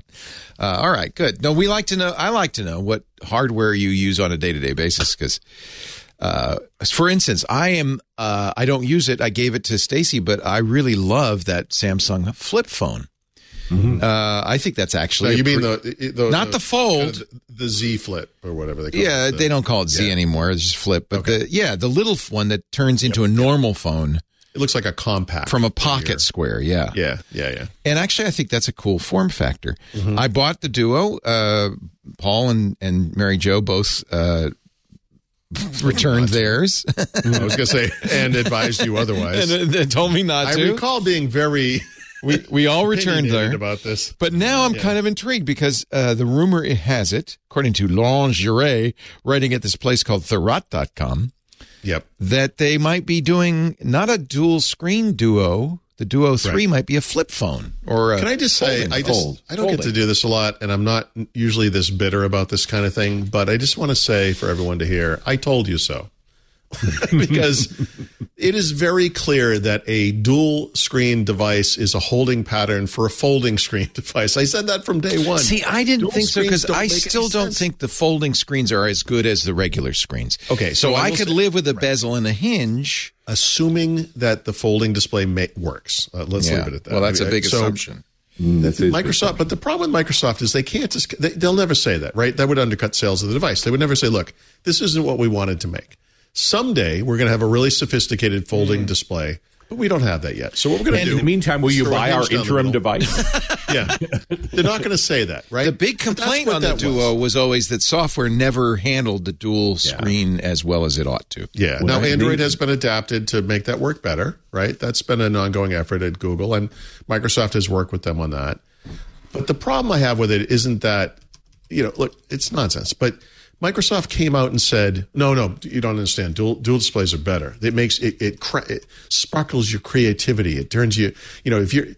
You, you, you could write a novel now because you have two. It's like, wait, but hold on a second, guys. There is decades of research that proves that to be incorrect. But whatever. The truth is, we always knew you were heading to a folding display because a folding display is a display.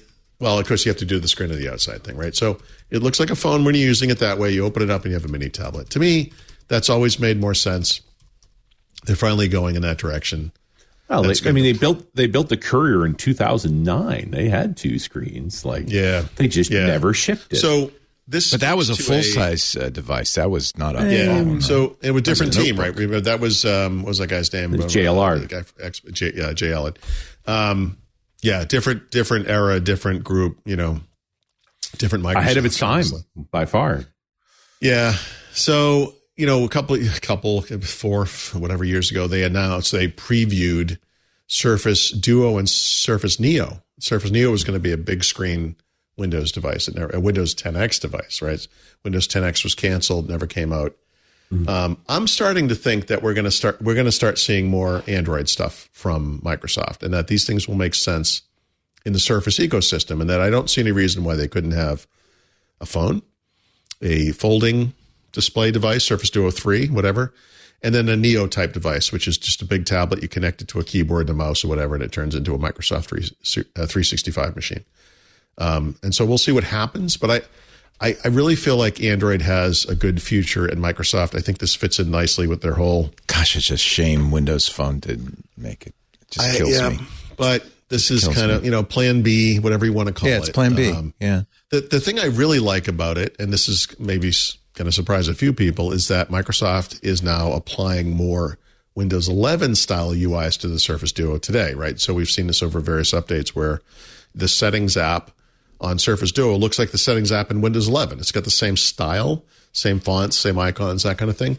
And that gives you that kind of visual consistency. Not that Windows 11 is super consistent, but between devices and between platforms, right? So if you use a Windows 11 computer with potentially a Microsoft phone, a, a Duo 3, a Neo style tablet, which I'm making up right now, but if those things exist, they can all be kind of visually and functionally consistent. And I think that's what will help them succeed potentially. Yeah. You know, I think it's a good idea.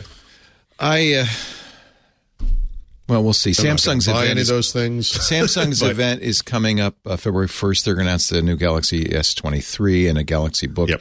One of the things, though, that Samsung's been talking a lot about is this kind of continuity thing, right? Where you have Samsung device, like Apple has already, because they make it all. Yes.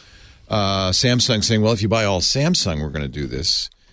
Um, and I think it's interesting that your phone or whatever Microsoft calls it these I days know works best on works best on Samsung.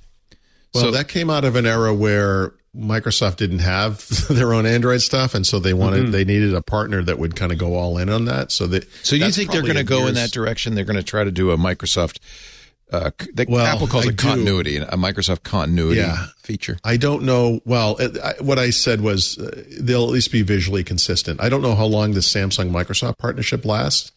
It's possible this could screw up some of their plans because if it goes long enough, you're going to have a better experience on a Samsung device, which is going to look nothing like a Windows 11 uh, computer. So Am We'll I mis- misremembering this though? Didn't Samsung say they were going to do this whole kind of continuity thing with their hardware only? Um, I, I must have. I wish I'd saved that story. It sounds like something they would say because it's something Apple said, and that's what Samsung does. yeah, right. Um, Apple I did mean, it. So Samsung whoa, does- let's do it. They do have the DeX environment, which lets you dock Yeah. phone and, and have that kind of PC-like experience. Which, by the way, debuted on Windows Phone. Just saying. Um, It seems like it should come from the platform manufacturer. It should come Yep. from I- yeah, from Microsoft always said that. Yeah, first. exa- well, or from Android uh, or Google in that case, right? Well, if you were buying an all Google, living in an all Google world, but you're not, Well, doesn't it? Doesn't it have to? Is world, it, isn't Windows support primary? Like you got to. That's the first thing you have to solve.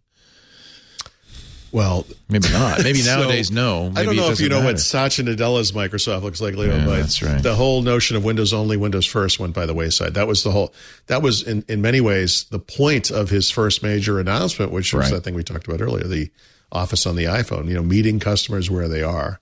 Um, I think Microsoft can address a market, though, of especially commercial customers who want devices they can manage that provide a consistent user experience for users. That who cares what it runs on? It could be Yeah. Windows on Intel or ARM. It could be Android, right? I mean, what's the difference? But this Duo. So first of all, I'm glad to see that the Duo is not dead. Right. Uh, flip phone, okay, fine. I'll take a look at it. I, I personally think that the smaller form factor is more appealing than the larger form factor. I don't want a phone to turn into a tablet. I want a pocket square to turn into a phone. I just, for me, Yeah, uh, okay. am but- I wrong? okay, is that I, no? Well, I, that's like a personal preference thing. I think both of those makes sense. Okay. I would just put it that way. Okay. Like I think different. The, here's the reason I don't like this the Samsung Galaxy Fold. It's big. It's a honking thick Mm-hmm. Yeah, that- that's- brick. that's a hard thing to do. Because in order to do that fold, you have to have two screens Well, folded have- together. That's right. And, then this, the Duo, at least the Duo is slimline. The Duo is So not the, the so appeal thick. of that device to me as someone now in my mid to late fifties is you get into the car The and you want to text use is so much bigger. Navigate. Oh. Well, you you could use your map. maps, and you It's can actually map. see it. Yeah. right. Yeah. You know, Or many of us have a- cars that have maps actually on the display. in Of the course, car no, that's one. Of course, but you maybe you're commuting on a on a bus or a train or something, Okay, and you want sure. to read a book, and it's just a you know, It's in your I read pocket, on you a got it. full size iPad. yeah. My wife reads on her phone. I don't find that comfortable, but if you could open that thing up, It and is have a the bigger- case that these phones have been getting bigger and bigger for that very reason that people want to use them as main com- as their computer. We are as a all getting phone. older, and I don't mean that just. I don't think it's of us. I mean, as a as a country, as a world, Young uh, people use giant phones because that's their Yeah. computer. That's their only device. yeah. There you go. That, that's yeah. There's Yep. definitely workloads that I save for my 43 inch display. Yep. Yes, Absolutely. me too. Do you have the Dell like, 43? Is that what you have? I do. Yeah, Yeah. yeah. Four could, um, HD displays. It's kind of You cool. could use a folded out uh, Samsung whatever with a keyboard and get and write in Word, and it would be a more it would be close to that PC experience. It would be much like the experience of using an iPad with a keyboard, right? So it kind of gives you the best of you know if you're talking about people are only using that one device. I mean that that device becomes more valuable for those people too. Yeah. I'm just not a one device person, not even close. No, I'm not either. right? No, I know. I've just, what I just described is something I will never do. But you I'm- guys I- are I just, so far from normal. You're not. Yeah, we're far from normal. You're not Well, no, typical but, uh, users. But I, I also listen.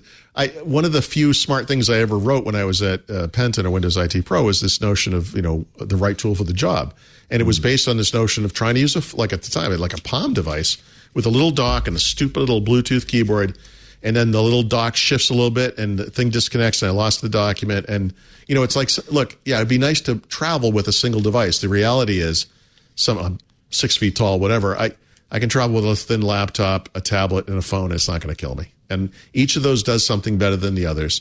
And on each of those, I prefer using that to the others for those tasks. And that's fine. okay. That's the way I like to do things. So what is? Uh, I mean, this is a rumor about the folding. Uh, when would they yeah, but it's, it's it? Zac Bowden, and uh, he has, he has good very good. sources. Yeah, yeah. And he also got a quote from Microsoft because he noticed that the stock for the current version of the device, which is now you know a year and a half old almost, is starting to, to disappear. And uh, As it should. Microsoft gave him a statement and said, "Yeah, don't worry. You know, Surface Duo, Duo remains an important part of the Surface portfolio." So they confirmed they're And now do we it. have this rumor that things are happening. Uh, it might not happen this year, right? You know, folding displays are tough. I mean, for sure. Well, I mean, Google's also rumored to have a folding display imminent. That's right. Which could have shipped right back in September, but Um, Yeah. didn't. And you know, we'll see. Do you I mean, think Samsung will make that folding screen for Microsoft? that's what I was just going to say. Yeah, probably right.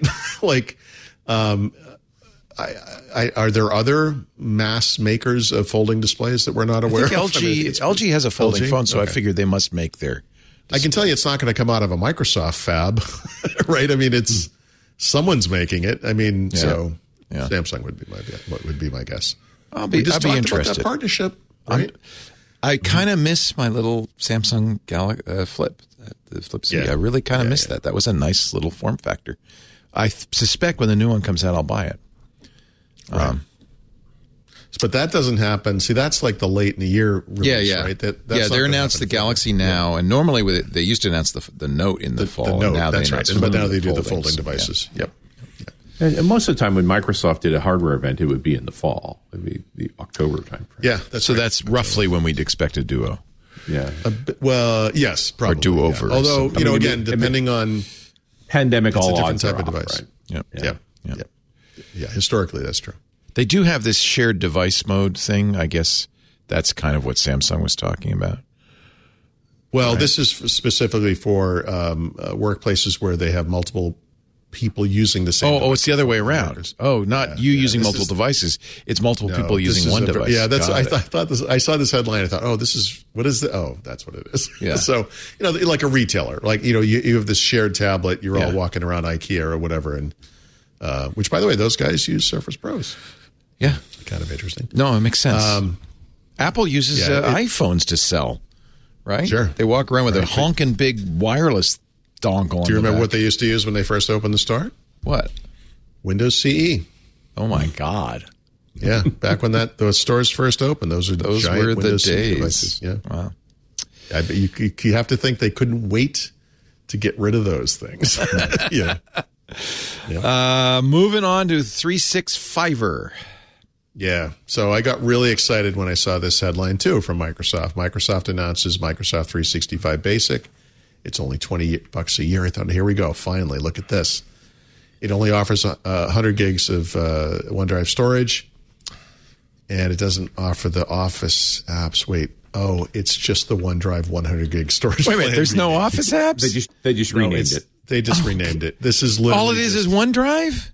so previously Microsoft offered only a single standalone OneDrive pay like paid plan, uh, which was, was 100 gigabyte, cost 20 bucks a year. The only way to get more storage was to buy Microsoft 365. Um, which is like eighty bucks a year. That's good. Or yeah, uh, I I use that. personal. Yeah, Yeah, so they, all, it's just a rebranding. I thought this was going to be a twenty dollar a year plan that got you the Office apps. I was like, man, this is going to be huge. And no, that's not what it is. No. So just that's why this. rebranding. God, they just again another thing I know, Microsoft does terribly is naming, and Yep. uh, that's a terrible thing. Well, I just happened to, so I wrote the OneDrive chapter for the book, right, months ago. And at that time, I kind of researched this and I was like, wow, there's only one OneDrive paid plan. That's really weird. And it's only 100 gigabytes. Like, that's your only, I, why don't they? It's you would think they would offer um, uh, the ability to buy one terabyte, you know, at a time. Like I, ha- I'm already paying for Microsoft 365, but I needed another terabyte. Yep, here you go, 50 bucks a year, whatever. No, they don't have anything like that. But, uh, have you ever run up against those limits? No, although Not I'm getting I. close. So my personal, uh, I'm on family, but my account is using. I, don't- oh, actually, I can just. I can So it up. my experience using has like 860. Yeah. None of Seven those gigs, limits yeah. are real. What, mm. what, Okay. what, what, what hitting those limits means is nagging. Oh, that's interesting. So you can go over a terabyte. And it will just It'll tell just you, hey, you're over. You should talk to us. And I, yeah, I'm, talking about what? I can't pay you more Yeah. for more. You know, like- and that's part of it. I, so I deliberately kept a hundred gig account in a separate thing, part of my Just to in- see what happened. Yeah. Ran twice over the limit. It never stopped oh, putting Oh, stuff up there. It just nagged. Oh, that's really interesting. Well, well, because they don't have a solution. I'm, They don't have a solution. I think the the goal is probably to have one, you know, so they can say, "Hey, Yeah. look, you got to start paying for this thing." And they, and they certainly have the window for abusers. You go through a terabyte to a hundred gig account, it's probably going to yell back at you Yeah, yeah, and like and do something. But if- if you're using it in a normal pattern and you Mm-hmm. go over, all that happens is you start getting nags. right? I feel like Microsoft. be like, go ahead. oh, I was just gonna. I mean, if you're using it to host like, uh, you know, ripped DVD movies, that might be the obvious yeah, place to for make it piracy you know. or whatever. Well, and Yeah. and believe me, I have r- talked to a few folks over the years now that you put anything n- knowingly. oh, they scan it. Yeah, yeah. Oh, yeah, they know faster than you. Oh, yeah, yeah, yeah. and plus Google does the same depending thing. on Yeah. and depending on the jurisdiction as soon as it falls into legal matters like microsoft will no longer speak to you Yeah. You know, it's interesting because now that Apple is doing end to end encryption on uh, i uh, iCloud, they can't do that anymore. And I wonder if that's going to. that, won't survive the eu full stop They're not offering it in the EU, and that's an Yeah, inter- there you or. China or Russia or probably Australia. not well which also means it probably won't offer it in california Well, that's an interesting. They are.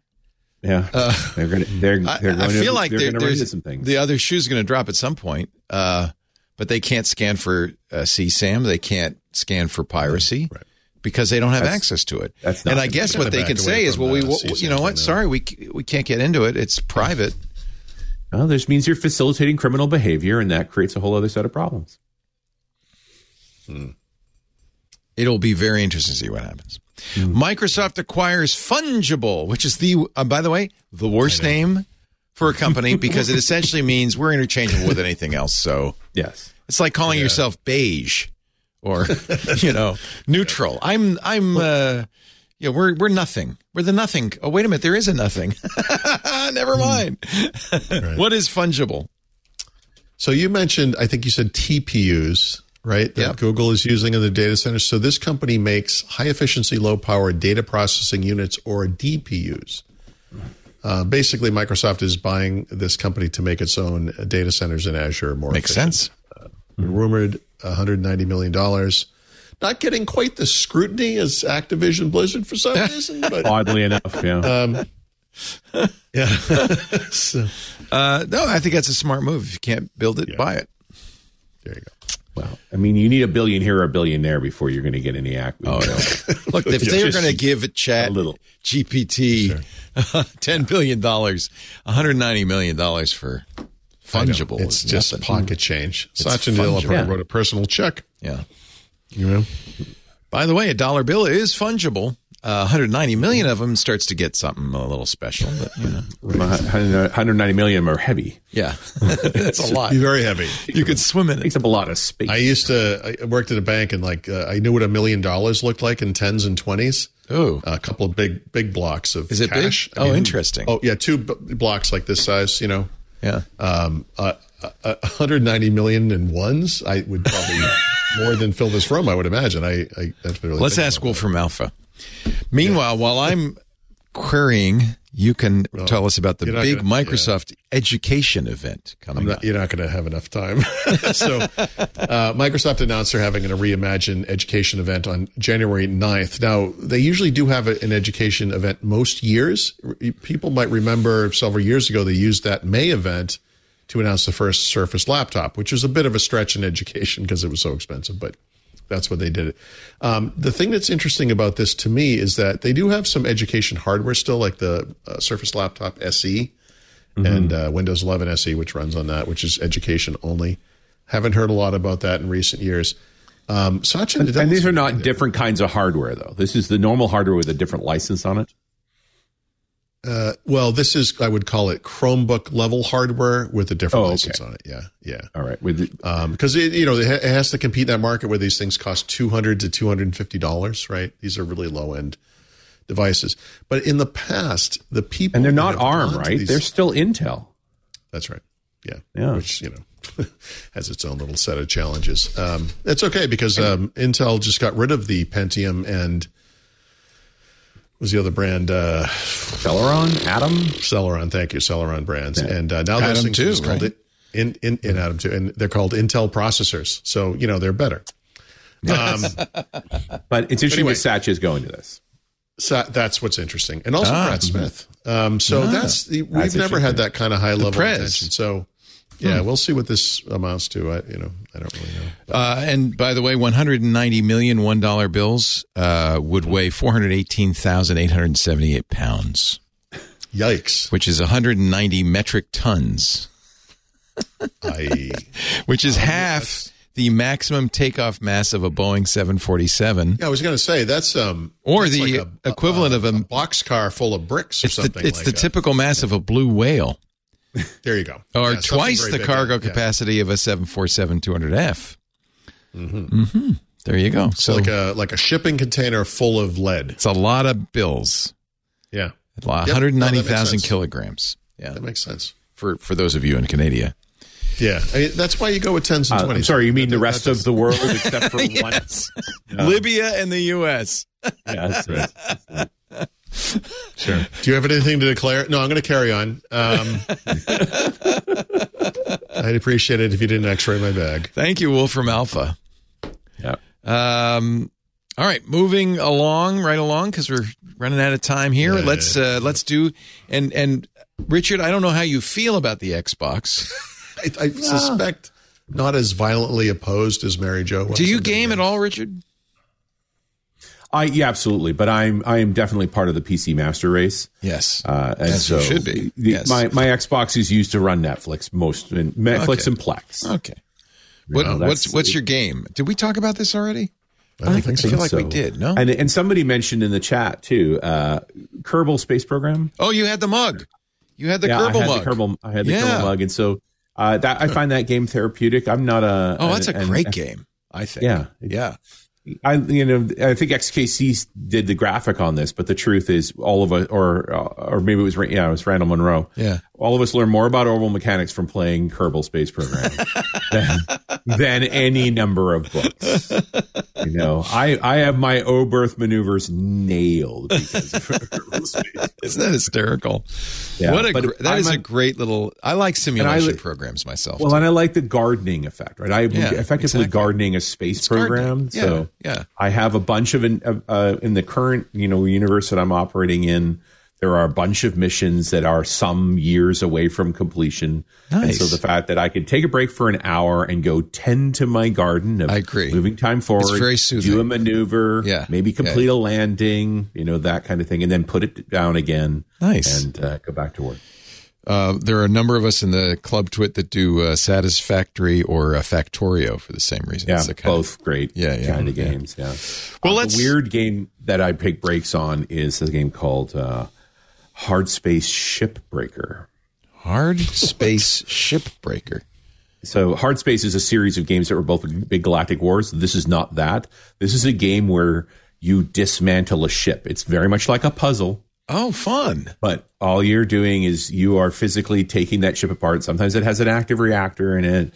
Sometimes it has a heating system in it. Sometimes it has So let me, damaged let me fuel ask you a question about this game. At what point do you shoot other soldiers? It seems Are there Nazi zombies anywhere in the game? seems lacking in a certain area. Um, Now I have gotten my award for having accidentally thrown myself into the incinerator five times.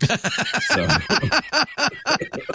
you have to be careful about that part. But they call I got the Fire God Award because How often? How many times have I heard that? I throw myself into the incinerator. Again. You're supposed to throw the components in the incinerator, but you know, details. But the Uh, same thing, small, you, you know, it's a puzzle game, right? I have an hour. Yeah. Let's dismantle. I like that kind of up. stuff too. Yeah.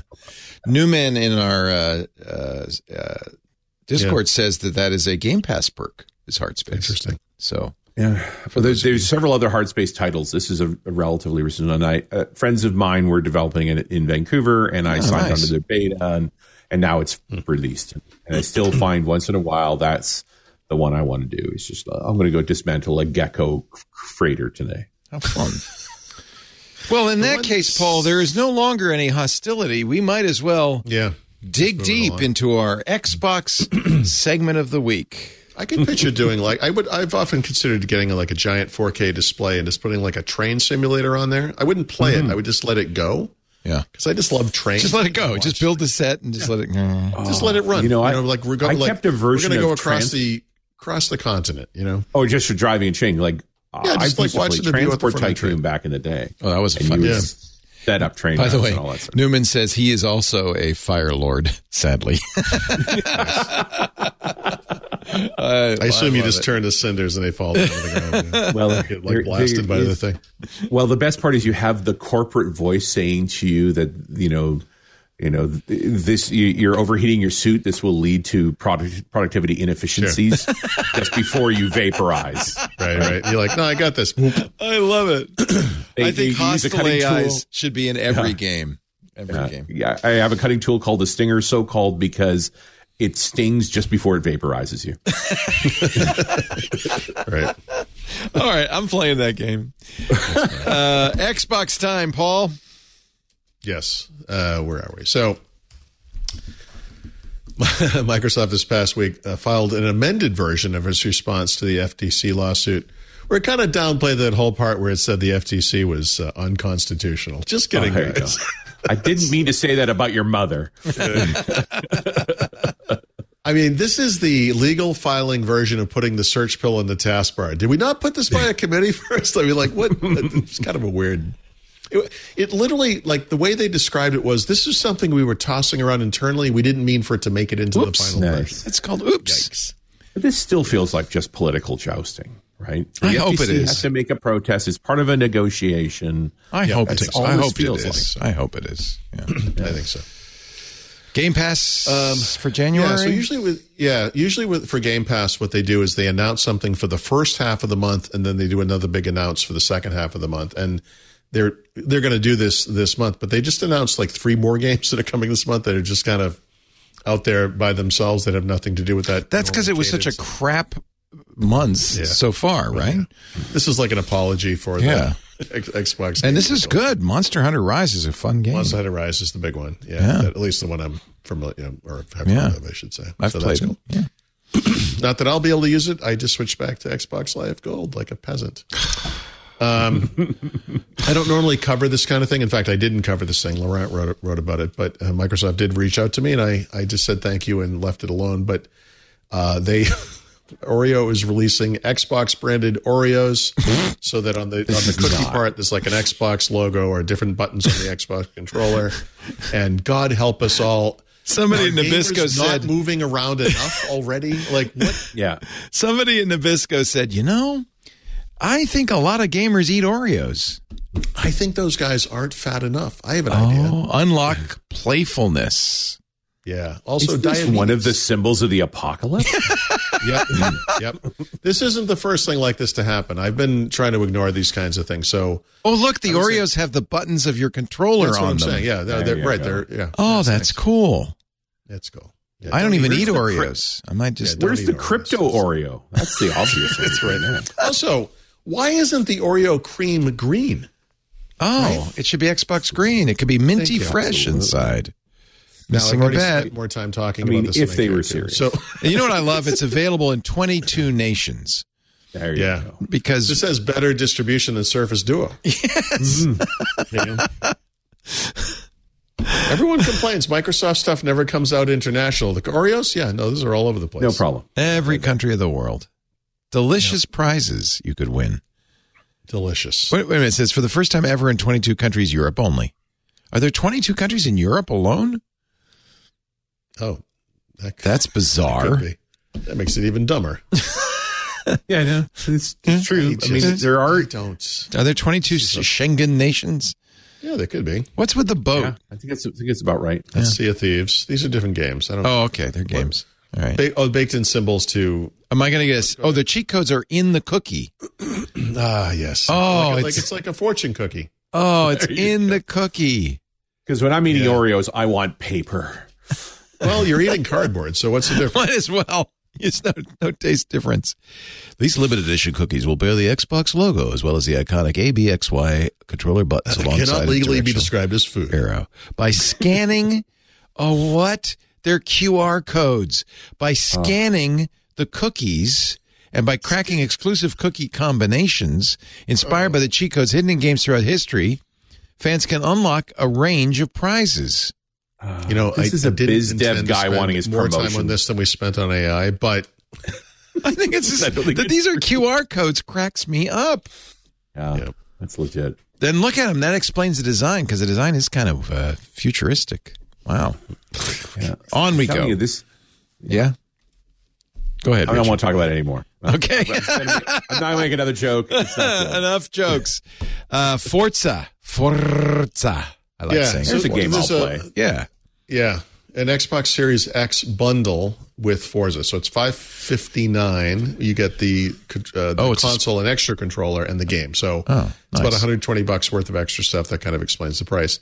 The interesting thing about this to me is that we haven't seen an Xbox Series X bundle in a long time because this console has had serious component shortage issues. Right? Um, they did a much better job of getting Xbox Series S out into the world, and we have seen some bundles there. So I don't remember what the timing is, but I, I can't think of the last time there was an Xbox Series X bundle. In fact, I'm kind of wondering if there ever has been one. there must have been, but I, I don't. You know, these things have been uh, these things entered the world with component shortages. Remember, this was the deal when they launched. In fact, there was a big question that year whether Sony would launch their console and Microsoft would do theirs, and I felt like this was a little bit of a game of chicken and posturing on their part, so they just both went forward with it. But Oh, I vividly remember a Yeah, year and a right? half This was of the- trying to get one. Yep. Oh, right. That's yeah, exactly. So Yeah, 'cause anyway, wasn't this, the this last? is the, I think the last Xbox X that was branded was like the Air Jordan one in 2020 before the pandemic. Remember when they asked because running shoes in video game.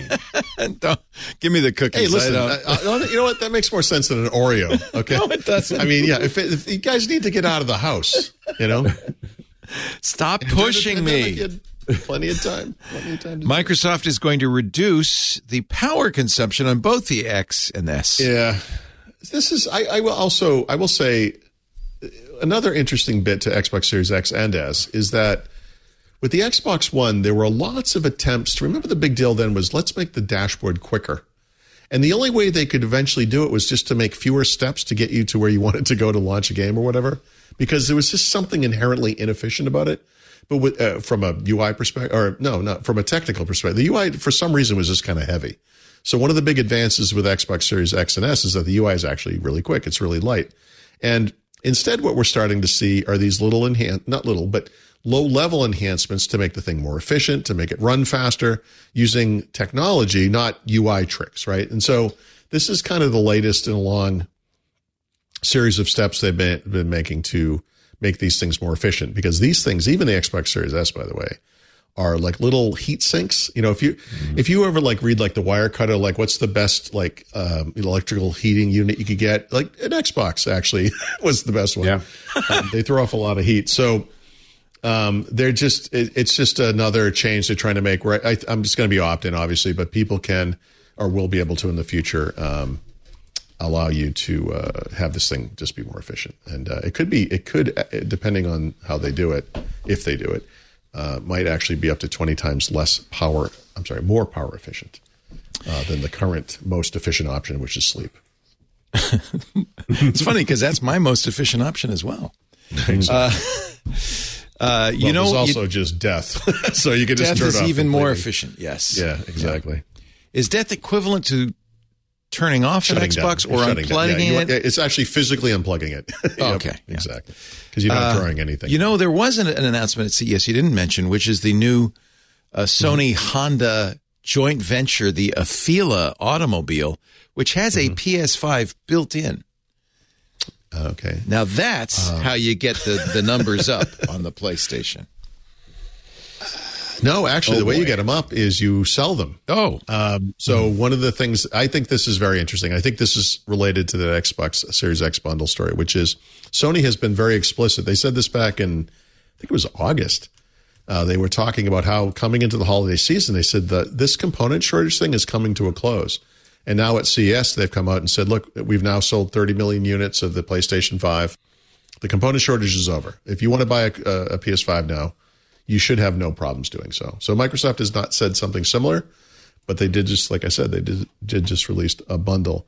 I, I spent some time researching how its predecessor, the PS4, sold over time, um, how the Xbox Series X and S and Xbox One have supposedly sold. We don't really have hard numbers for those things. And then how the Nintendo Switch has sold. And there's a lot of interesting thing, things there, but I would say uh, in this in the period of time in which the PlayStation 5 and Xbox Series X and S have been available, both of those things shipped. Uh, what was the first year? I want to say three years after the Switch. The Switch has still outsold them like by a, like a huge margin. Like it's actually kind of interesting. I know they're not exactly the same. The Switch is less expensive. It's portable, et cetera, et cetera. But um, it's it's interesting. So we it's it's probable that in the amount of time since uh, actually, I don't want to say that number. I'm not positive that's true, but uh, but the Switch has dramatically outsold the PS5 and the Xbox Series X and S since those consoles have been available. I know it's not fair, but anyway, that's good news for them. It's slowing it. It's selling at a much slower pace than their predecessors because of the component shortage stuff. That's not really you know, and we'll see if they can catch up. I mean, I they have a long way to go, but it's good. Nobody's catching the Switch. No one's catching the Switch. I meant catching up to. I'm sorry, to the predecessors. So like the um, the Xbox 360 and the PlayStation 3 both sold north of 80 million units. Um, the PlayStation 4 has sold 100 and Over 100, yeah. million, somewhere in there. Microsoft has probably sold half that. You know, that's the the kind of the rough guess there, but Sure. um, Xbox One sold between 50 and 55 million in that in its lifetime, which is terrible. Mhm. Um, that you know that was the whole submarine thing. But the PS, Um, but the PS5 and the and the and the new generation S and X. I mean, they're in the Mhm. tens of millions, but they're expensive devices, Yeah, and Yep. you know, and the Switch is well, well north of 100 million. Like Nintendo hits markets well. You know, Yep. they don't it's- sell the it's a most advanced hardware. yeah. It's a different kind of device too. It, it's um, it, they're like the Disney of video gaming, right? You don't, you're not like oh PS5 or Switch. you know, No, you know, that's not not really where most people are. Um, and a lot of people, I think, buy a Switch in tandem with something else, either the PC gamers or console gamers, and they just want this thing to you know bring to It's work portable. on, the bus. Yeah, yep, yeah. My we Yeah, actually my son just got one for Christmas. He loves it. Well, because the, PlayStation Portable is getting long in the tooth, and the It's Steam, done basically. you yeah, know? the Steam portable device is still hard to come by, and it's that's quite and it's still Leo knows more about this. I, in fact, he probably has a stronger. Yeah, I played with it. I really like the Switch. I think the Steam. Yeah, I think the that's the yeah. If if I'm with you, Richard, if you're gonna want to play PC games, play them on a 43 inch display. Don't play them on a Yeah. Switch sized device. It's just not a very. I guess if you need a game- mobile device, This is the game Xbox game streaming problem. You have a game that was designed for consoles, and now you're playing it on your phone. Well, I mean, maybe a kid could read that stuff, but I can't Yeah. see those little. I'm not going to be able to read anything no, on that screen. You know? the Switch is a small, even smaller screen, but the Switch games are designed for the Switch. Uh, I love the Switch. I play, you know, uh, most recently I played Portal on the Switch, which is a PC game, but it it, it but that's it such that's a great puzzle game, and Yeah. it's just, yeah. yeah. It's really enjoyable. Um, You're I only think, playing it so you can hear that song at the end, aren't you? yeah, still, alive. Yeah, Jonathan This was a triumph. This was a triumph. I love that song. oh, it's the best. Okay. Okay. We are going to the back of the book uh, in just a bit. And by the way, now that we've welcomed Richard as our official host, I think we can count on him every week for a brown liquor recommendation. I hope so. I'm here for you. I'm ready to. I'm ready. I got my credit card in hand.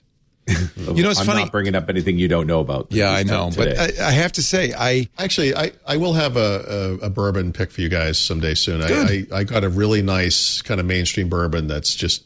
I love it. spot. We're moving from beer to the hard stuff, Well, as is as is appropriate. you gotta kill is yourself. what beer You wanna wanted to be efficient. anyway.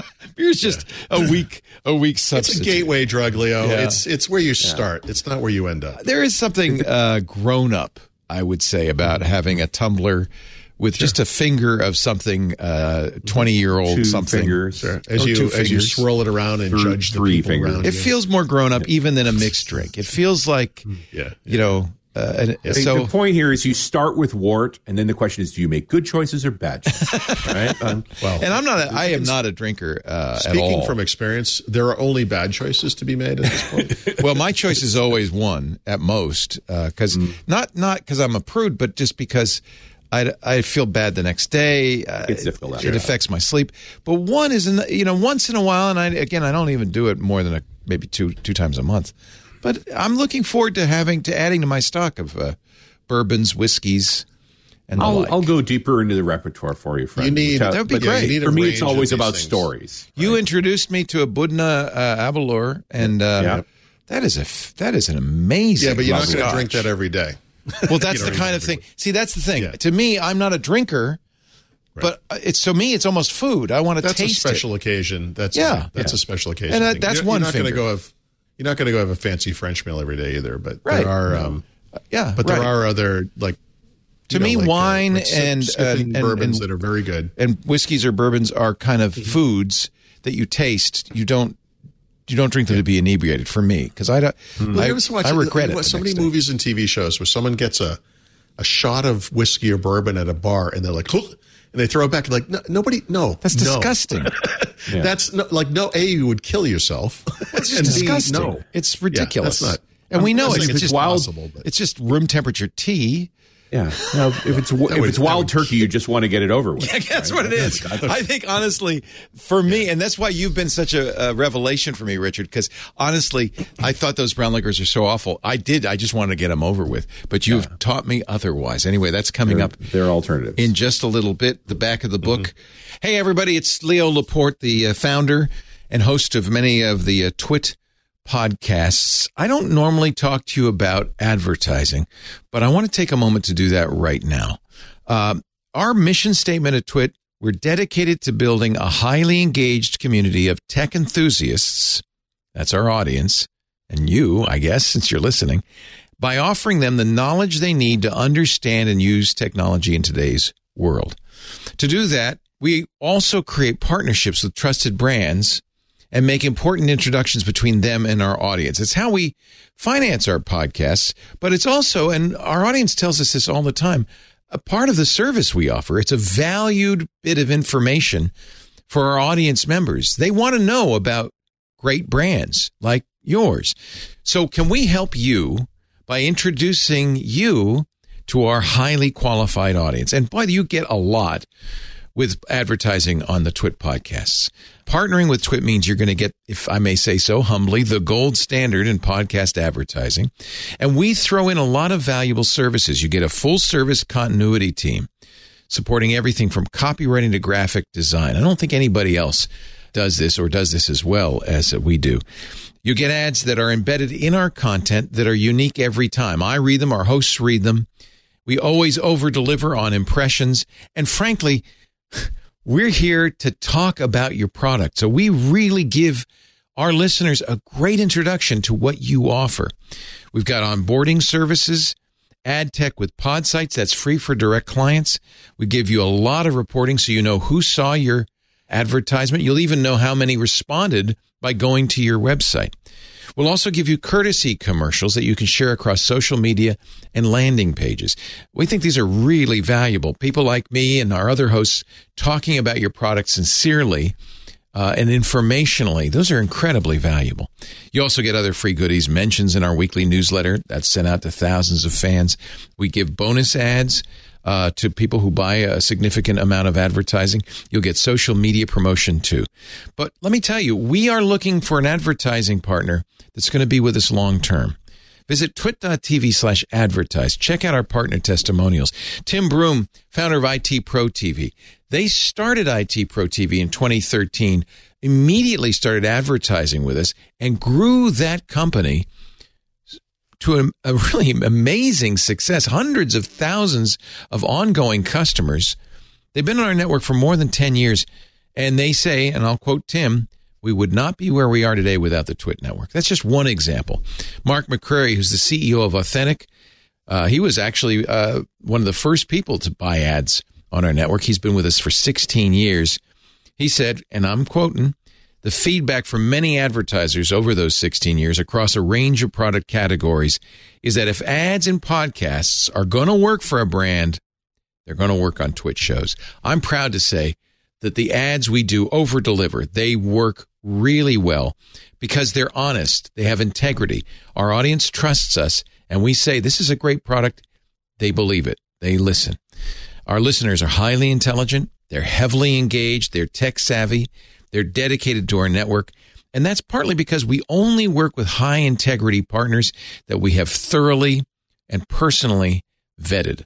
I approve every single advertiser on the network.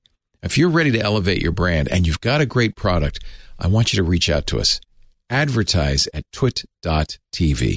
So I want you to break out of the advertising norm, grow your brand with host read authentic ads on twit.tv. Visit twit.tv slash advertise for more details or email us advertise at twit.tv if you're ready to launch your campaign now. Uh, our show today brought to you as it often is by those great Club Twit members. I just want to take a moment to thank them. Uh, I just sent you, Richard, you're going to get it in your email, uh, a uh, complimentary membership so you can join us in the Discord if you choose. Only well, if you choose. Uh, but uh, it is a really great club for people who are listeners to the shows. Let me just briefly explain the benefits. It's inexpensive, I think, seven bucks a month. Many uh, podcasts cost more to join their uh, memberships, but we decided we wanted to make it as affordable as we can. Uh, seven bucks a month. Hey, it's even a buck less than a Twitter blue check. But what do you get? You get non, you get ad free versions of all the shows, no ad tracking, nothing. and you'll get a feed for each of the shows, including uh, the shows you can't get otherwise, like Hands on Windows with Mr. Paul Thurrott, Micah's Hands on Macintosh, the Untitled Linux Show. Tom- tomorrow we're doing Stacy's Book Club, Project Hail Mary. That will be streamed live to the club only, and then it will be made available on the Twit Plus feed, which is again a club only special feed for this kind of stuff. Uh, the reason we do that is not to keep others out. Uh, it's not because we don't want you to hear those shows. In fact, we periodically we'll put out on our YouTube channels uh, hands on Windows and hands on Macintosh, uh, an episode here or there. But because honestly, they're they're too new to have ad support, and so what you know, it costs us money to do anything. Uh, unfortunately, and so the club members are paying for it. So we feel like it's fair to make the club members uh, make it available to club members. This week in space started that way, and as it got bigger and we got it big enough to have ad support, and we then did make it public, and so that's the hope with anything we launch in the club. But that's a nice side benefit, I think. I don't think Stacy's book club is ever going to get an ad supported uh, version, to be honest with you, but it's a lot of fun. So, seven bucks a month, ad free versions of all the show, the special Twit feed, uh, Twit Plus feed. And I got to say, to me, uh, and I, I don't think I'm alone, the Discord is a lot of the reason I love uh, the club. Our Club Twit Discord filled with other Club Twit members. It is, of course, a place you could chat about an ongoing show. Uh, we have we have uh, we have you know channels for all of the shows, but we also have channels for uh, any topic you might want to discuss, including um, brown liquor, I believe, and maybe uh, maybe we'll get you well beer, wine, and cocktails. Uh, maybe we'll have to start one that's just brown. No, liquor. that's not the same. That's not this. although there's some good stuff there. The Woodford Reserve. That's look. That's pretty pretty good stuff. Here's some cocktails. So now you, you can see people talk about stuff they're interested in. Automobiles, crypto, that's gotten a little slower lately. Uh, fitness tech. Yes, there are some of us who actually work out and on and on and on. There's that Acer desk that is a a uh, uh, um, what is it? It's a uh, what do you call it? Uh, a, a bike. That's that's the word I was looking for.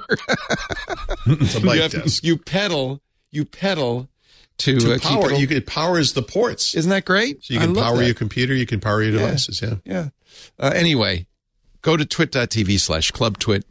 Join the fun. It really is a great group. Uh, I just learned 6,000 strong now, which is wonderful, which makes me so happy. And I'd love to, love to see you in there too. Twit.tv slash club twit. Thank you in advance. One of the segments of the show that uh, the Club Twit members support, because no advertiser will go near it, our back of the book. And ladies and gentlemen, we can begin the back of the book with uh, Paul Thurrott and his tip of the week. Hello, Paul. Never say never. Um, yeah, this came up early in the show somehow, but um, when you want to install something like, well, if you want to install literally a Windows subsystem for Linux or Windows subsystem for Android, one of the, one of the prerequisites is wi- virtual machine platform. So if you're running Windows 11 on supported hardware, this will work. Y- You may not have the virtualization features in your BIOS set up correctly, but you should see that that Windows features um, control panel, right? because I was writing about this, and I've been writing about both the Linux and Android subsystems lately, and I've been installing these things on multiple computers. Suffice to say, uh, the Linux one is a lot more complicated, even though it's in the store now. But okay, whatever. Um, it is what I found is that for some reason on multiple machines, the installer for the Windows subsystem for Android is supposed to install a virtual machine platform in the background but it gets stuck on it for some reason. So what I my advice is, and the tip is, if you're going to install these things, install that manually first. You'll have to reboot the computer, but then when you go to install those other two things, a it's already installed, but b you don't have to reboot anymore, right? So you can install uh, both of those things from the store, and in the case of the Windows subsystem for Android, you just launch the store, you install the apps you want, you go, you're, you're done, and so it's just a uh, it's kind of a reliability issue, I guess I'll call it. Um, I just found that the best results were to to do it in that order. Um, and on that note, I should mention because I, just published a short, very short post about this. I keep forgetting to do this, but I've been updating, you know, the Windows 11 field guide as we go. So the book today is 655 pages long in PDF form, uh, 1,000 over 100,000 words. I'll call it. Um, I added 12 new chapters recently. Um, I have many more to go. It's like I said, I think it's going to close. It's going to be pretty close to a thousand pages, I think, when it's done. Uh, but it's only nine ninety nine, so you can find that on LeanPub, um, and that would be a great way to support me if you. Want. Yay. Yeah, you got to remember to plug this because Want. I know uh, I'm terrible. I'm not. I'm not very good. at I this. know I'm bad at marketing as well, but the book is great, and uh, Yeah. and you get to set your own price, and uh, it's and you get the Windows 10 field guide at the same time. Uh, Right. You know, Although you know, eventually that won't be necessary because that content will all be updated. And, By then, you'll be doing the Windows 12 field guide. So yeah, that's the hope, isn't it? I just uh, get on the treadmill and to me, stop. it would be the fear. Get on the- but okay, Yeah, that a, the, the Acer bike, and I'll just keep going and going. Uh, app pick of the week. Yeah, I'd like uh, Richard to talk about this one a little bit too, because both of us, I think, this past week have switched over to Bitwarden as our Yeah. password manager. Bravo! Yes, that's my favorite, and I should mention a sponsor. Oh, okay. yeah. I didn't Oh. do it for that reason. No, but- no, I know. Uh, Paul, you know what? Steve Gibson, same thing. He looked at all the password managers, decided to go with Bitwarden. I, I think I, uh, routinely, uh, you know, the Wirecutter uh, did the same thing. Basically, there were two choices that emerge. It's 1Password and Bitwarden. There are a Mm-hmm. number of things that I think put Bitwarden over the top. I think it being open source is a big part I of agree. it. Yep. You can host it yourself if you want to do that. Yeah, if Uh, you it's free yourself, if you don't want to pay for it. Well, it's not hard to host yourself. There's a Docker. Uh, what's Yeah. interesting is that there are, because it's open source, there's the official Bitwarden uh, server, but there's a very nice Rust uh, server. Yeah. Uh, I think it's called Vaultwarden that is in a Docker container that's actually fairly easy to host yourself. Um, or, you know, you don't even have to host it really. I guess you could just sync it um, and then have But it the- everywhere. The big appeal to me of this kind of a thing is that it works everywhere. And by everywhere, what I mean is desktop or mobile, right? That you can use it as an autofill source or the autofill source if you have Android uh, on your phone or your tablet. And this does do that, right? So it works on both platforms. Although for some reason today I had, I, I, I haven't gotten it to work yet. It will work, but um, on my iPhone, but it works fine on my Android. Oh, I use it on the iPhone all the time. It's great. Yeah, no, I know, I know it works. I just, I, it just probably me, but anyway. I use it on that Linux to too. was There's a command line uh, version if you really are if you really love Yep. it does all the passwordy things, generates hard passwords. Et It's cetera, et cetera. fantastic. I just recently, because of Steve, um, one of the things we learned, and Steve had the scoop yesterday on uh, Security Now, is that uh, many LastPass users had the uh, hash function, the PBKDF2 iteration, s- set to one. Which to Steve, Really Steve said that's in effect saying bit. I mean, uh, LastPass saying, yeah, you don't need a master password. Just you know, just just give us the the data and we'll you know whatever. Yeah. um, it's easily brute forced. And uh, while LastPass's default today is 1,100 100,100 iterations, it used to be one, then it was 500. But as GPUs have gotten faster, that's not as good. Um, I set my Bitwarden to 2 million, which is considered these days, even OWASP says, oh, know, only 300,000 iterations are necessary. But I set it to 2 million. And what was interesting, because it's open source, Steve got a message from us, a guy who said, you know, uh, let's do memory hardened uh, hashes. Let's use scrypt instead. And he has issued a pull request, and it hasn't yet been approved by Bitwarden. But at some point, because it's open source, Bitwarden could fold this into the code to use scrypt, which would be much much better than PBKDF2. So that's where you get the advantage of uh, of open source. I also uh, when I did that I, I updated my uh, my master password to be insane and uh, I rekeyed the vault which you can easily do and that really I feel much safer uh, using Bitwarden. I think you're doing exactly the right thing. And uh, again, they're a sponsor, but but none of us are saying that because of it. No, and I started. I started the even I migration after our show last week. Yeah. Oh, I did it two years ago, uh, and I'm and, and about eighteen months ago deleted my LastPass vault. And I'm just crossing my fingers that the backup that was stolen I know. wasn't that old, Yeah. Yeah. isn't it? It's just an it's just terrible. Yeah. Just Well, and the main thing is changing the passwords. In, yeah. In the meantime. eventually I have to go through all of my passwords. Well, and. I, and I had to go talk to the, the spouse about this because she was using it as well. And said, That's the big problem. You've seen, the, you've seen these problems. Yeah. I think Bitwarden's a better choice. And she's like, okay, let's go. I, that surprised me, it's, honestly. it's not hard to make the move. The export from LastPass is easy. The import to Bitwarden Mm-hmm. is seamless. Honestly, it does the same thing. So once you Yeah. get used to a different icon, maybe a little bit different look, it's the same as LastPass. I think it works a little better than LastPass. Um, and it really, Uh, I'm not. I I'm feel pretty happy with it. Good. I had to get I had to get my FIDO keys all set up. That was my. I talked to a couple of friends who are using it as well, the same way that I that are also moving from LastPass. Said set up the account, set up the FIDO keys, Yep. then do the import.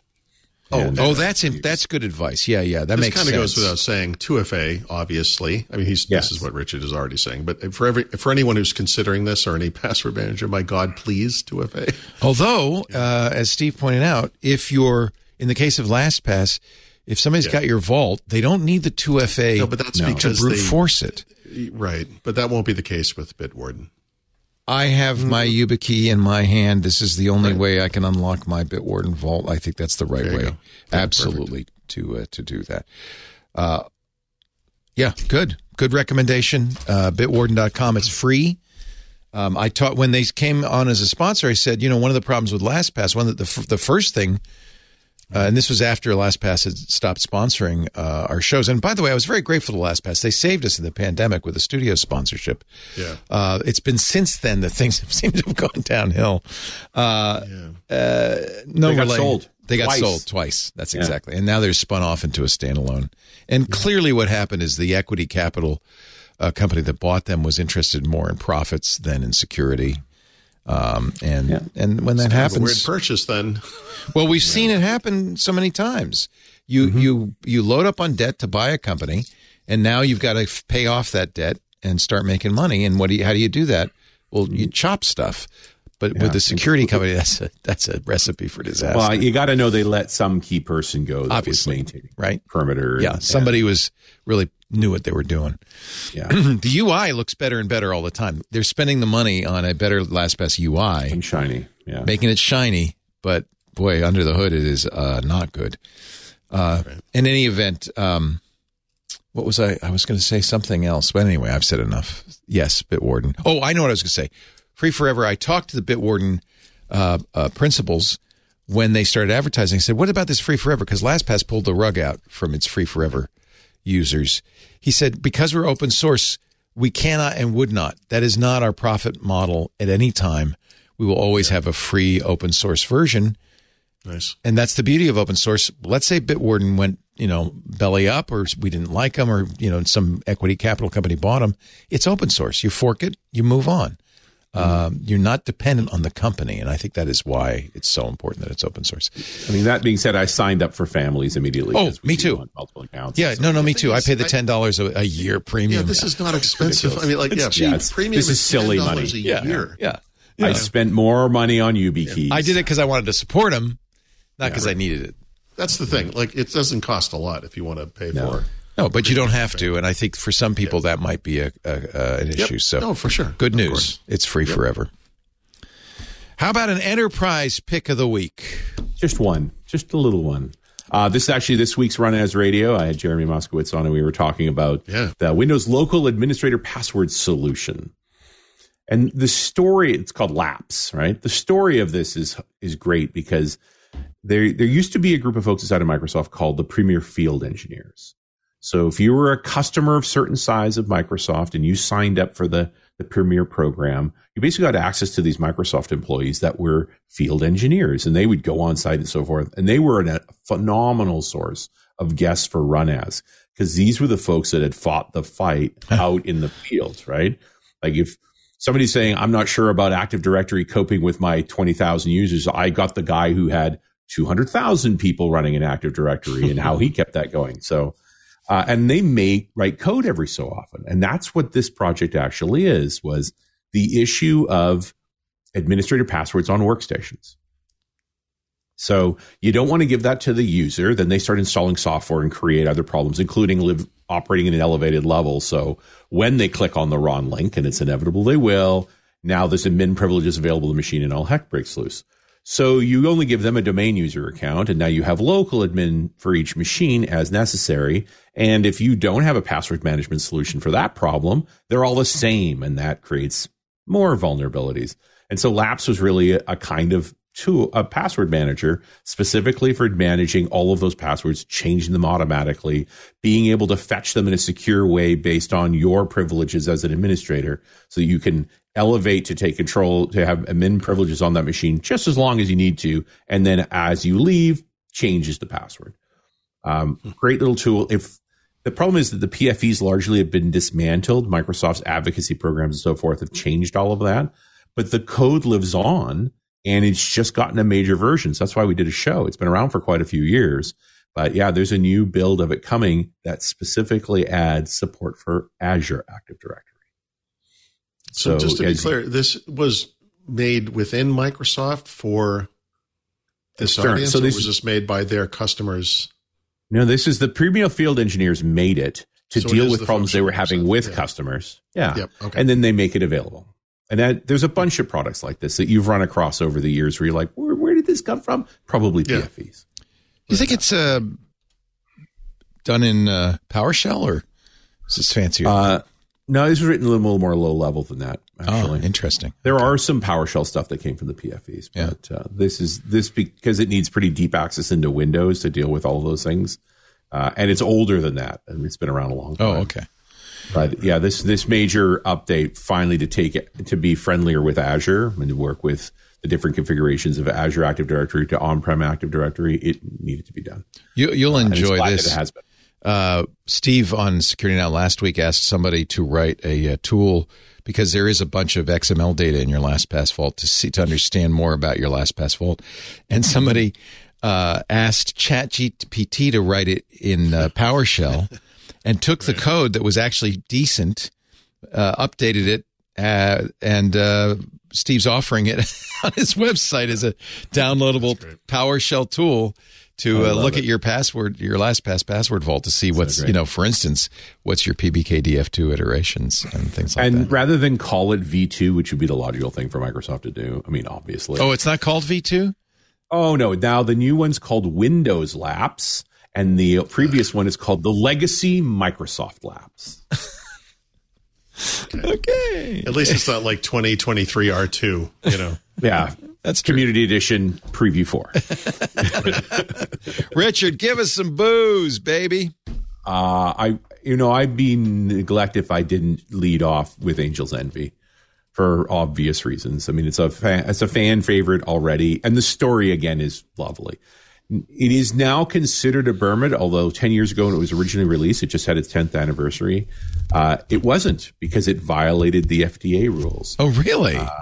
Yeah, I mean, the, the FDA rules for bourbon are about a certain amount of corn, not distilling too high, Right. not barreling too high, aging in charred new oak. It used to be barrels. Now they call it containers. Right.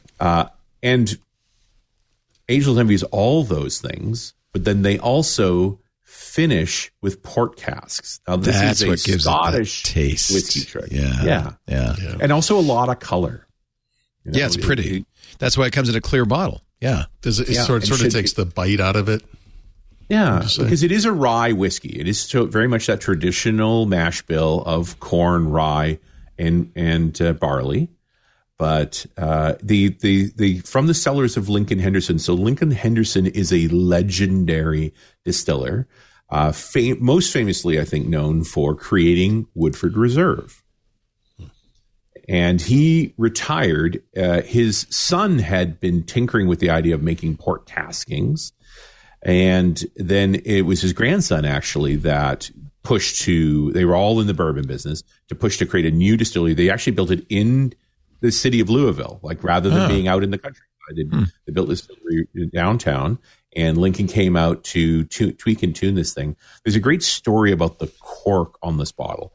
Uh, the, all the corks from, from day one had the date of the initial release, which was supposed to be October 10th except it wasn't ready in time. Lincoln wasn't happy with it. He delayed it a couple of months and they'd already stamped the corks. So they just stayed with that. And they've stayed with it ever since because the message was, uh, we'll only release it when it's ready. Wow. That's great. That's Yeah. great. Um, So, I note now uh, they have a variety. Uh, they have a rum cask version and they have some cask strength. Have you tried the cask strength? I have. I've gotten, gotten them for, as as gifts. I've had the rye the rye whiskey, which is a higher rye amount. I mean, one of the things that's happened, I think, to the bourbon industry in general with this tinkering of the FDA rules, where everything spends is aged in char new oak containers, but it can be finished in other things. Ah. So now, and I, I think It's silly that the government would have weigh in on this. Clearly, it's the it's the Well, bourbon the distillers industry. who, yeah, the industry told the FDA Big what bourbon. they wanted.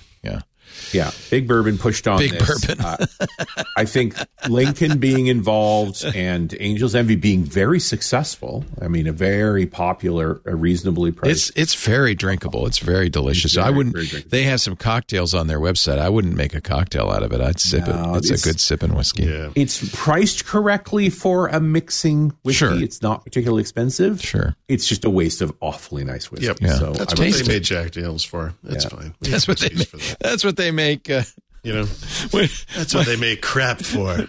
Yeah, there's, there's there's stuff in your cupboard you wanted to get rid of with a cocktail. Use that. But they, you know, my, my usual mixing bourbon is Makers. okay. which Yeah, I again, go. Yep. there are also days where I just want to drink makers with a with a gla- ice cube. Angel's Envy generally with an ice cube or without, and, I, and not they, much. they also have a very nice bottle. I don't know if it's a better whiskey. Yeah, those are really finished pretty. in Japanese Mizunara. now that's their oak. new release. So they managed to land a handful of these Japanese casks, and uh, that's a three hundred dollar bottle of whiskey. Is it three hundred dollars better? You know, it's there's it's got a style to it, and that's not necessarily my favorite Ah. style, but it is a it is very intentional, and I, and I appreciate that. I feel that way about Japanese whiskeys in general. Yeah. Uh, Yeah. and one of the aspects is this this Is particular it kind of- smokier? what is the? no, not at all. It's a, it's got a particular. In the end, all all of these alcohols, you know, coming in at seventy to eighty percent, they're solvents. All of that color came from the wood, Right. So Yeah. you're tasting Japanese oak because Right. for some at reason some we point- like that thing. Yeah. Yeah, you need to start going down the Japanese whiskey path at some point and discuss that. I would love to whole- hear about that. We'll get there. Yes. It's a fascinating offshoot. Let's not rush him. There are many, many more shows ahead. Much time. Now that think we'll- Richard is a regular, I'm so excited. Yeah, my my current notes are I think we're going to go go look at some more unusual uh, Scottish bottlings before we, Yep. we How dip fun. there. Yeah. And maybe at some point you can tell us uh, uh, your brand of whiskey suitcase for exporting. for, for Whiskey substantial suitcase numbers. of the week. the whiskey Yes. suitcase of the week. Richard Campbell, welcome. The host of RunAs Radio, uh, which is all has always been a fantastic uh, podcast about Windows uh, for the enterprise and for uh, from the point of view of the DevOps guy and the sysadmin. Um, .NET Rocks, of course, says what's what it's about in the title. Another great podcast. Uh, we loved having you on the Alaska cruise. I think a lot of people met you there, and uh, that was so much fun. And now I am thrilled to welcome Richard uh, to our uh, microphones as a Twit regular uh, with Paul Thurrott on Windows Weekly. It's going to be a lot of fun, as you can tell. It's going to be a lot of fun doing this. Thank you, thank you, Richard, for con- giving into Uh, the pressure. in uh, our Alcohol Anonymous group later in the year. Um, I suppose we should say, I don't know, please drink responsibly, and if if you don't have to, don't drink at all. But um, that's why I kind of want to emphasize I'm not a big drinker. Take days off. Yeah, I don't. I actually really don't enjoy drinking. I said it's a food for me, and that's that's why I'm interested in the taste. good. That's- and that- drink that a is a way amount to enjoy it. Yeah, That's- that's good. yeah, yeah. Uh, I think you're better off if you treat it that way, and don't drive after you drink, please. Whatever you do, even if you just have one finger, stay off the road for an hour or two. Uh, we won't have to say that every time. Uh, maybe I'll just print a disclaimer that we can put a. really a kind of a downer of an ending there, Liam. Uh, you know, I just I don't want people to think I like am we're promoting. to show you this picture of a car crash. Uh, we, just Of you know. course, we've always promoted drinking, haven't we? So I guess you know this is no different. Yeah, alcohol. Don't die. Don't Okay. die. Yeah. uh, thank you, Richard Campbell. Of course, Paul Thurrott is at thurrott.com. That is a great place to read all about this and much more. He's also got his First Ring Daily podcast that he does with Brad Sams is there. Uh, become a premium member. I am. It's well worth it. Lots of great content under the premium brand. And pick up a copy of the Field Guide to Windows 11, now available at leanpub.com. Paul won't plug it, so I'll have to. this is a muscle I need to exercise. No, no, no, it's no, uh, not very good. No, we love you for not, you know, not caring. Uh, ladies and gentlemen, we do Windows Weekly every Wednesday if Leo gets here on time at 11 a.m. Pacific, 2 p.m. Eastern, 1900 UTC. I mentioned the recording time because you can watch us do it live. If you're in a, a real hurry to get the content, go to live.twit.tv. There's a live stream there all day, all night. Uh, and uh, of this show uh, on a Wednesday uh, at 11 a.m. Pacific.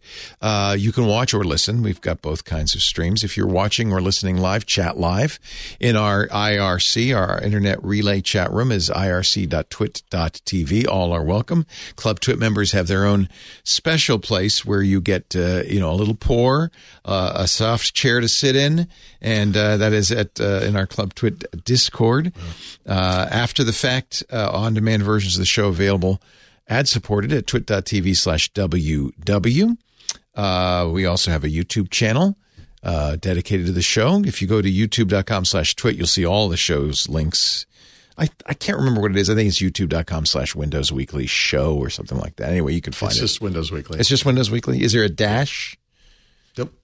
Uh, I don't believe It's so. weird. YouTube is strange that way. In fact, now I think No, you it's probably Windows Weekly, one word. one word. You could probably do at Windows Weekly too now uh, on Oh, YouTube. yeah, right, because they changed. it. Yeah, yeah. I haven't tried that, but yeah. That's the honestly, it's not my favorite way to watch, but it's a good way if you want to share a clip because window, uh, YouTube makes that really easy to do. My favorite way to watch is just subscribe, whether you subscribe to the audio or the video. That way, you'll get it uh, as soon as we're done fixing it up, polishing it up.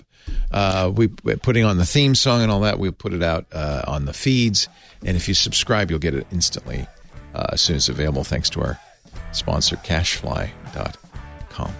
That concludes this exciting edition of Windows Weekly. Welcome, Richard. and uh, we will be back next week with more. See you then, everybody. Bye bye. The world is changing rapidly. So rapidly, in fact, that it's hard to keep up. That's why Micah Sargent and I, Jason Howell, talk with the people making and breaking the tech news on Tech News Weekly every Thursday. They know these stories better than anyone, so why not get them to talk about it in their own words? Subscribe to Tech News Weekly, and you won't miss a beat every Thursday at twit.tv.